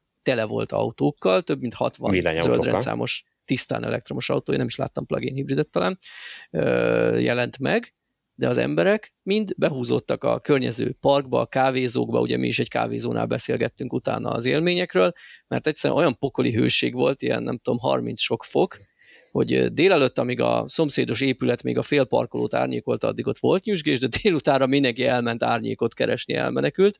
Ettől függetlenül az autók azok ott parkoltak még délután három-négyig, akkor kezdtek el többen hazaindulni, vagy, vagy tovább indulni. Most is voltak, akik Miskolcra úgy jöttek, hogy szállást foglaltak, és egy teljes hétvégét eltöltöttek a városban. Igénybe hát, vették az volt, Én beszélgettem olyannal, aki egy hete már ott volt, tehát oda szervezte a nyaralást, hogy a, a, a találkozó vég, tehát azzal fejezték be, ha jól mm. sejtettem, vagy jól értettem a, a Le, Lehet, hogy jegyek miatt nem, hogy sorba állt, hogy legyen jegy azért, hogy héttelt oda ment kempingezni, hogy Egyébként, amin én meglepődtem, hogy 10-től volt meghirdetve a találkozó, és én 9-re oda mentem, mert jött két kiállító, egy hyundai és, egy, és a Toyota végül is egy Lexus-t hozott ki, hogy, hogy nekik ott úgy segítsek, vagy nem tudom, bármi. Nagy, nagy segítségre nem volt szükség, de mégis legyek ott én, mint szervező, és meglepődtem, hogy már körülbelül 10 autó ott parkolt 9-kor, amire én odaértem, mert, mert sokan távolabbról korán indultak, hogy minél több időt itt töltsenek, és amúgy az időjárás őket igazolta, mert tök jó beszélgetés volt ott már a hivatalos kezdési időpont előtt, és akkor még hűvös volt. Ja, ja. Szóval ez a gokárd dilema, hogy legyen, ne legyen, én azt akartam mondani, hogy valószínűleg nem néztek Forma egyet, mert vannak városi futamok. Ennyi oda kell szervezni a, a találkozó köré, egy városi pálya, mint Monakóban, kicsit lezárjátok, kicsit ráköltötök pár millió dollárt, hogy meglegyenek a biztonsági kicsúszó részek, és már is meg lehet tartani, esteig akár villanyfény is. Zseniális. Hát Zseniális. láttunk olyat, aki a villanyautójával olyan padlógázt adott ott a parkolóban, hogy mindenki felhördült, hogy ezt azért nem kéne, hát nem hiszem, hogy a gokártok oda jól, jól jönnének. Igen. Na jó, mikor lesz legközelebb ilyen találkozó? Tudunk valamiről? Így nem van, is aki, aki Miskolcra nem tudott eljönni, de érdekli a villanyautózás, és szívesen beszélgetne tapasztalt évek óta elektromos autót használó, akár egyetlen autóként használó személyekkel, ő jöjjön el szeptember 10-én szombaton Balatonfüredre, vagy 24-én Keszthelyre, itt lesz a két következő rendezvényünk. Oké, okay. jó, hát akkor nagyon szépen köszönöm urak, hogy itt voltatok megint ezen a héten újabb villanyórában. Köszönjük mindenkinek, aki hallgatott és nézett minket, és akkor találkozunk jövő héten ugyanitt. Sziasztok! Sziasztok! Sziasztok!